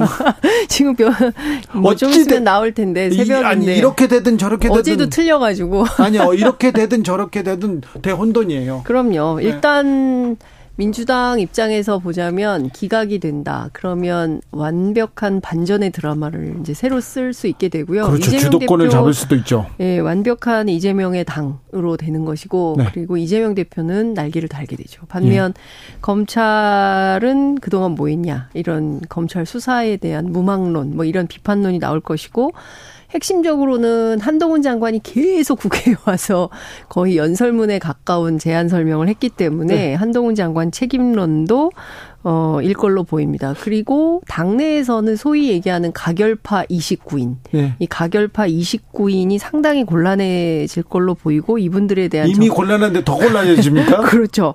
예, 정치적 책임을 져라. 이런 요구가 빗발칠 걸로 보여요. 기각이 된다면 기각이 된다면 장성철 소장님 민주당 피바람 분다. 피바람 분다. 네, 비명계 가만두겠습니까? 아니, 지금 기각 안 돼도 가만히 놔둘 것 네. 그러니까 민주당 이재명 당대표가 완전히 이제 민주당 네. 당대표로서 지도자로서 리더십을 확고히 하게 되면 그분의 성정이나 지난, 뭐, 지난 과거의 경험 등으로 살펴보면 본인에게 가결표 던졌던 사람들로 추측되는 사람들을 가만두지 않을 것 같아요. 그래요? 뭐 네. 가만 안 두면 어떡해요? 가만 안 두면 뭐 공천 안 주는 거죠, 결국에. 의원한테 음. 공천 안 주는 거 이상 더큰 아니 근데 민주당은요 국민의힘처럼 이렇게 뭐 찍어서 하기가 어렵고 뭐 50대 50으로 당원 뭐 일반 여론조사 하게 되는데 이재명 대표가 가만두지 않는 게 아니라 당원들이 가만두지 않겠죠. 그러니까 민주당이 네, 경선에서. 경선을 하게 돼 있다고 당원단 게 있지만은 뭐 전략 공천, 우선 공천 음, 뭐 지역을 뭐 정할 수가 있기 때문에 음. 30% 정도의 지역을 정할 수가 있어요. 그러면은 비명계 의원들 다 그냥 싹쓸이 해버릴 수가 있죠. 근데 대체로 비명계가 지금 지역구 다선들이 많아요. 네. 그래서 전략 공천 대상은 주로 뭐 신인이거나 뭐 청년이거나 여성이거나 이제 이런 분들을 대상으로 뭐 가산점도 주고 뭐 이렇게 해서 지금 있는 뭐 비명계들을 대상으로 전략 공천에서 배제한다 이러긴 좀 어려울 거예요. 만약에 자 영장이 발부된다면요. 발부되면 이제 상당한 또 경랑 속으로 가는데 경랑 속으로 들어갑니다. 진짜로. 그런데 민주당은 뭐 제가 보기에는 지금 상황에서는 당원 중심주의가 굉장히 높아진 참여민주주의가 굉장히 높아진 이런 상황으로 가기 아니, 때문에 개딸들의 강한 저런 요구가 당원 민주주의라고 해석하시는 것은 전 좀 무리가 있다고 생각이 듭니다. 음, 네. 그럴 수 있죠. 당원은 당원이잖아요. 그러니까 당 대, 아니 근데 좀 그러니까 거칠고 강력하게 뭐 근데 무슨 수박 깨고 뭐 이런 것을 하는 근데, 근데 그런 분들이 그렇게 많은 포션을 차지하는 것은 아니에요. 근데 이제 전반적으로 비명계 의원들도 어제 저랑 통화하면서 어 가 동네 가보면 그런 얘기를 한다는 거 한 70% 정도는 어, 그래도 당대표는 지켜야 되는 거 아니냐. 어, 당신들이 가결표 찍은 것은 문제다. 이렇게 반응하는 당원들이 많다는 거예요. 그러니까 네. 제가 말씀드리는 내용은 그동안 어찌됐든 온라인 입당, 뭐, 혁신과 통합 그 이후로 쭉 이어져 온 민주당의 이제 그 당원들의 역사를 보면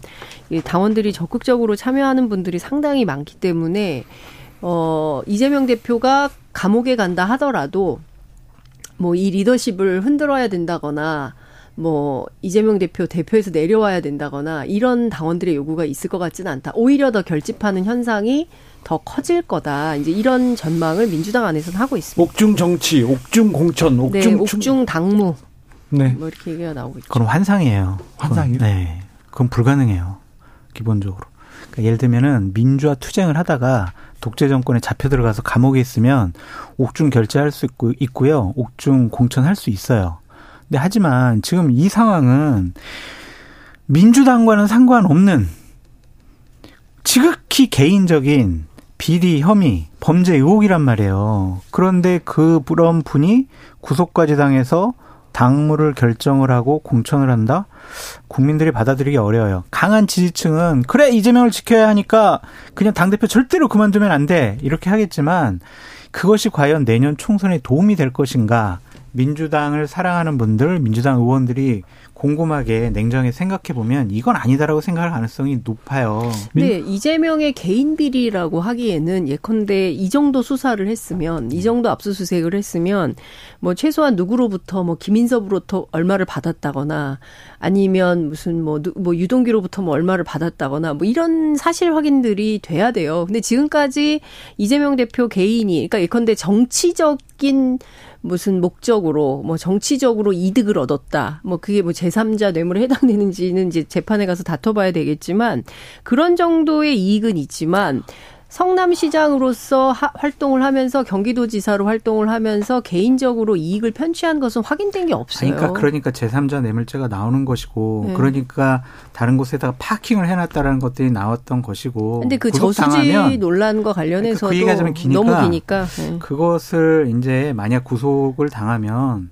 이제 지금 구속당해 있거나 아니면은 지금까지 이재명 당대표를 보호하기 위해서 음. 이재명 당대표에게 유리한 진술을 했던 분들이 네. 아 이건 진짜 큰일 났다. 이재명 당대표 정치적인 생명이 이제 끝났구나라고 하면서 사실대로 진술할 가능성도 높다라고도 보여지고 이제 오늘 뭐 동아일보 단독 보도도 나왔고 다른 언론사에서도 계속 얘기를 하고 있지만 이 쌍방울 대북 송금과 관련해서 이화영 전 부지사를 회유하라고 했다. 다른 음. 얘기를 하려고 했다.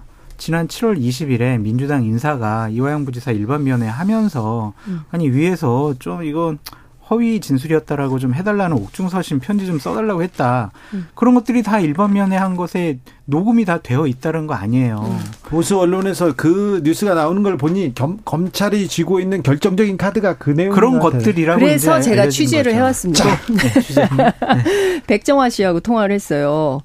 그러니까 지금 백정화 씨는 누구냐면 이화영, 이화영 전, 전 부지사의 부인입니다. 부인입니다. 네. 정신 차려 그 주인공이죠. 네. 예, 계속 통화가 안 됐었는데 오늘 하여튼 우연한 기회에 통화가 잠깐만요. 됐어요. 근데 그, 그 얘기만 그분, 아니, 아니, 그러니까 음. 왜그 윗선이 누군지만 그걸 제가 말씀을 그러니까 드릴게요. 그, 그 이화영 부지사를 만났던 사람이 네. 이 백정화 씨는 아니잖아요. 아니죠. 아니 아니. 네. 지금 뭐냐면 계속해서 면회를 다니는데 남편 면회를 이 백정화 씨가 다니는데 그 가치에서 자기가 뭐 이렇게 그걸 못 한다는 거예요. 입력을. 그러니까 아, 이 디지털 맞아요. 문맥 뭐 이런 게 좀 있어 가지고 그걸 못 해서 그 면회를 도와주는 한 분이 있어요. 그리고 실제로 그 뭐죠? 당직과 관련 당직을 맡고 있는 뭐 이런 분인데 한 분은 접견을 잡아주는 분은 34살의 민주당 대의원이고요. 그냥 대의원.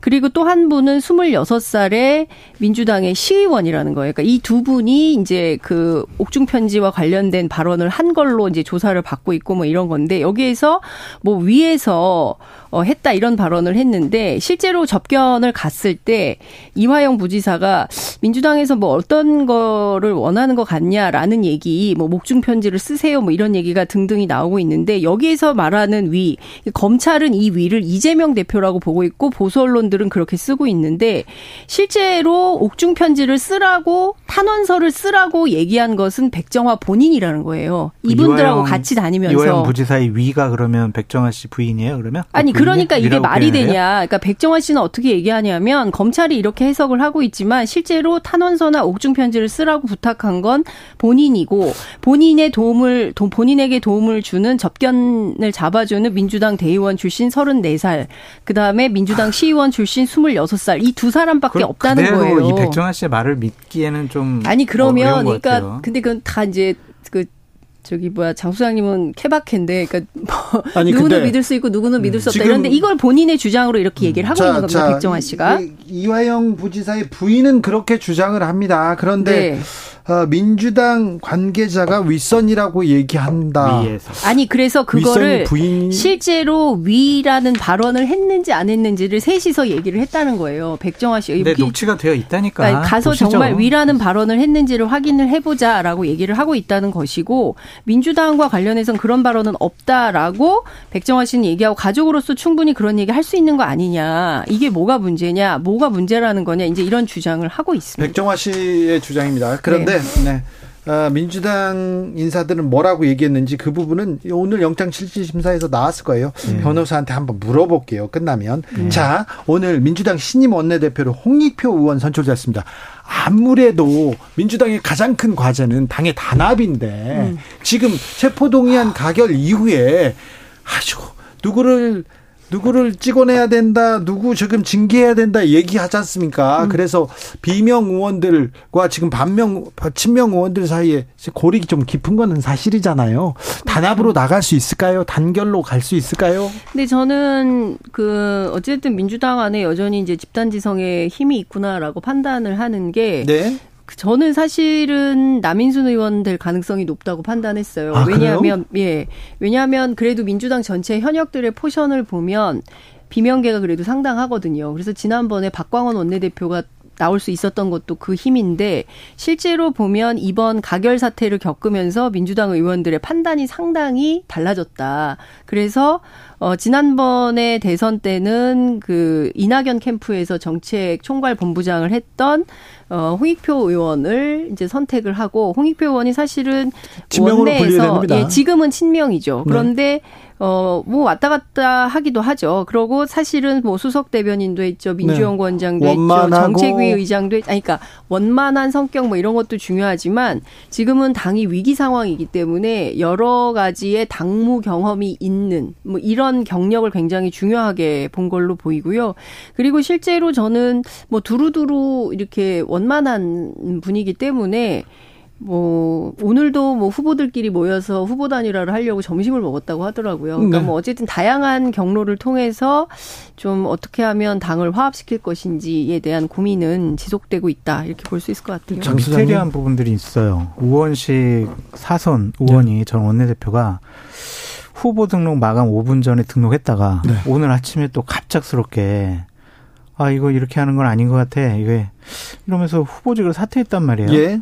왜 그랬을까? 아무리 여러 가지 논리를 생각을 해봐도 미스테리한 부분이 있고. 그것도 취재했어요. 네. 네. 음. 가장 유력한 주자 아니었습니까? 굉장히 유력한 주자였고 뭐 들리는 소문으로는 이재명 대표가 좀 나서달라는 뭐 부탁도 한 거 아니냐. 그런데 확인해 보니까 친 저기 저 친명 초선 일곱 명이 어, 그 홍범도 장군 관련단 무슨 행사에 직접 찾아가가지고 그 우원식 의원에게 부탁을 했다는 거예요. 그 지금 이 출마한 세 명 가지고는 좀 리더십이 부족할 것 같으니까 선배가 좀 나서달라라고 강력하게 요구를 했고 그러면 위기에서는 어떤 여러 가지 경험이 필요한 어, 본인 같은 사람이 필요하지 않겠냐라고 판단해서 막판에 이제 후보 등록을 했는데 후보 등록을 한 다음에 이 사선 이상의 그 다선 의원들로부터 엄청 비판을 많이 받았다는 거예요. 오늘 아침에 어? 중진협의회를 했거든요. 예.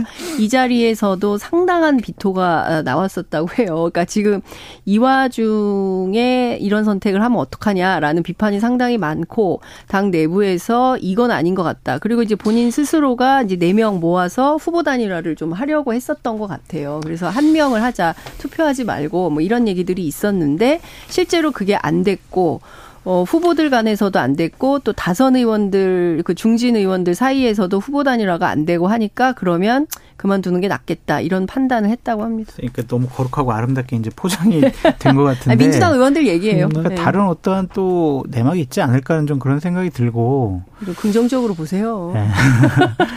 근데 민주당이 전 집단 이성이 발휘되고 있다고 생각하지 않는 사람이기 때문에 왜냐하면은 지금 당 대표 권한대행 역할을 하고 있는 정청래 최고위원 계속 저렇게 거칠고 강한 발언을 내보이고 있잖아요. 많은 친명계 의원들이 동조를 하고 있고. 네. 자, 가결표 던진 사람 색출해가지고 정치 생명을 끊겠어.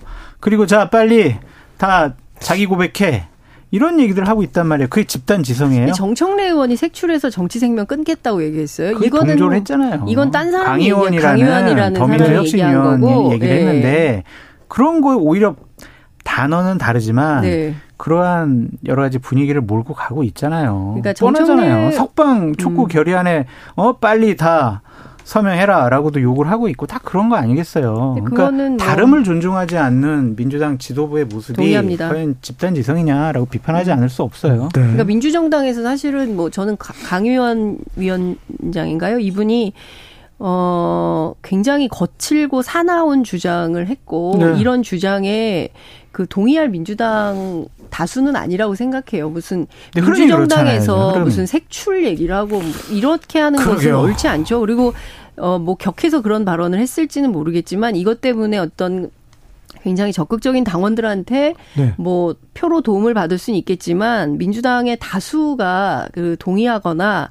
인정하고 아 그렇게 합시다. 이 무슨 옛날 공산당 무슨 민주, 색출하듯이 이건 아니잖아요. 그렇죠. 민주당이 네. 체포 동의한 아니 지금 그런 모습들이 보여지고 아, 있는데 그러니까. 아니라고 얘기를 하는 아니 아니 아닌 게 아니라 이게 나쁘다. 이렇게 네. 하면 안 된다. 부끄럽다라는 게 친명 안에 있는 다선 의원도 이런 말을 네. 해요. 체포 동의안 누구라고 얘기까지 하고 싶은데 보여준 민주당의 행태를 보면 이게 단합된 당이 맞나 이런데요. 더 실망스러운 것은 그 이후에 보여준 행태였거든요. 그럼요.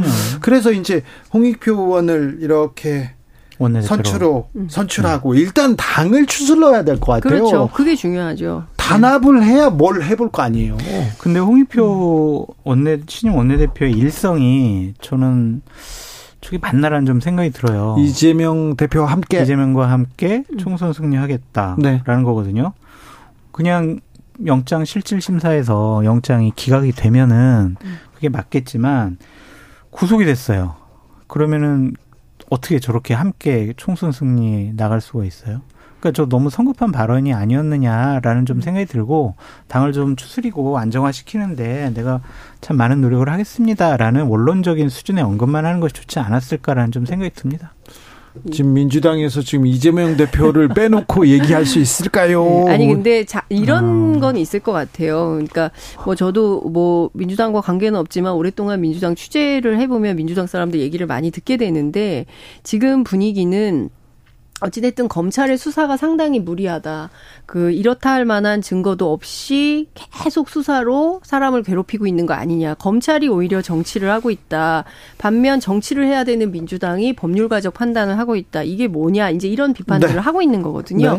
그렇기 때문에 지금으로서는 어 야당의 기수인 이재명 대표를 지키고 이재명 대표를 중심으로 단결해서 어 윤석열 정부를 심판할 수 있는 어떤 주력 부대를 만드는 게 필요하고 중요하다 이런 판단을 하고 있는 거예요. 그러니까 그 정부 여당을 견제하기 위해서 핵심 깃발은 이재명 대표밖에 없다라고 판단을 하기 때문에 뭐 이재명 대표와 함께 총선 승리하겠다라고 얘기를 하는 것이고 저는 이 기조는 민주당이 바뀌거나 흔들릴 것 같지는 않습니다.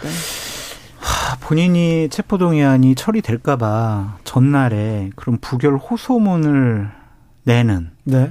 6월 달에 했던 대국민 약속을 저버리는 180도와 다른 선택과 판단을 하는 음. 그런 야당 지도자를 믿고 윤석열 정권을 타도하겠다? 지난 1년 넘게 이재명 당대표가 당대표로서 제대로 한 역할이 뭔지 본인 계속 사법 리스크만 방어하려고 했던 것이 아닌가. 그런 지도자를 믿고 어떻게 야당이 똘똘 뭉쳐가지고 총선 승리를 할 수가 있겠어요. 음. 네, 그 새로운 지도 체제를 꾸리는 것이 좀 맞다고 보여져요. 근데 관점의 음. 차이가 있는데요. 민주당 안에서는 이제 두 가지가 있는데 하나는 그 검찰에 너무 끌려다닌다. 그러니까 이재명의 사법 리스크만 보이게 만드는 검찰의 덫에 빠져서 계속 헤매고 있다. 네. 그래서 이재명 대표 체제가 빨리 끝나고 새로운 대표 체제가 들어서야 된다라고 주장하는 분들도 있고요. 또 다른 각은 그렇기 때문에 적극적으로 싸워서 어, 이재명 대표 체제로 승리하는 역사를 쓰는 것부터가 시작이 되어야 된다. 이런 주장이 두 가지가 이제 안에 이제 두 흐름이 있는 건데 두 흐름이 끊임없이 갈등하고 있는 아, 것 아니, 같아요. 관점의 차이가 아니라 이재명 당대표의 지난 1년 넘은 당대표 시절의 성과와 능력을 한번 봐보자고요. 뭐가 있냐고요. 뭐가 있어요. 뭐가. 뭐가 있어요. 근데 그런 사람이 과연 앞으로 잘할 수 있다? 그 사람 중심으로 뭉치면 총선 승리할 수 있다? 이렇게 생각하는 건 대단한 환상과 착각이죠. 음. 자, 장 소장님. 네. 네. 다음 이슈 물어보는데 네. 신원식 후보자 자, 아. 친일 옹호 논란 계속 나오고요. 그리고 김행 후보자 계속해서 논란이 나옵니다. 보수의 인물이 그렇게 없습니까? 저는 네. 오늘 이 방송을 들으시는 분들 또 네. 유튜브로 나중에 녹화로 들으시는 분들이 오늘 날짜 경향신문에 나온 김미나 칼럼을 좀 꼭 읽어봐 주셨으면 좋겠어요. 거기에 제가 하고 싶은 생각, 하고 싶은 판단 모든 것이 다 나와 있더라고요. 네. 부끄럽고 창피합니다. 신원식, 김행 이런 사람들이 보수의 인물로서 장관 후보자로 지명받고 그 사람들을 옹호하는 국민의힘 사람들 정말 좀 더 심하게 표현하고 싶은데 정말 너무 한심해가지고 부끄럽고 한심해서 너무 어쩔 줄 모르겠어요. 정말 창피합니다. 네. 저는 이종찬 광복회장이 보수의 원로로서 그나마 상당히 상징적인 역할을 하고 있는 거 아닌가라는 생각이 좀 듭니다. 그 뉴라이트 사관에 대해서 상당히 비판적으로 얘기를 하고 있어요. 네. 그러면서 네. 이제 유인촌 장관 후보자에 대해서도 그렇고 그다음에 이균용 대법원장 후보자에 대해서도 이제 일침을 가하고 있는 건데요. 그러니까 중요한 것은 저희가 이제 진보가 집권할 수도 있고 또 보수가 집권할 수도 있어요. 그렇지만 지금까지 진행된 대한민국의 역사를 역행하는 방식으로 가서는 안 된다라는 네. 판단을 다수 국민들은 하고 있는 겁니다. 그러니까 홍범도 장군 얘기가 계속 나올수록 어, 대통령 지지율이 떨어지는 이유가 거기에 있는 거거든요. 그리고 왜 쓸데없이 역사 문제를 계속 거, 그 꺼내냐. 이미 이명박 정부 때 한바탕 소란이 있었고 다 정리된 이슈를 다시 끌고 나오는 것은 스스로 손해다. 그럼에도 불구하고 이념 전쟁을 계속 하는데요. 이 역사의 퇴행을 긍정적으로 볼 시민은 없다. 이런 말씀 드리고 싶습니다. 정치발전소 장현장 오늘도 열심히 달렸습니다. 끝났어요? 장성철 수장님 감사합니다. 장윤선 기자님 감사합니다. 네, 감사합니다. 추석 잘 보내세요. 주진우 라이브는 내일 오후 5시 5분에 돌아오겠습니다. 지금까지 주진우였습니다.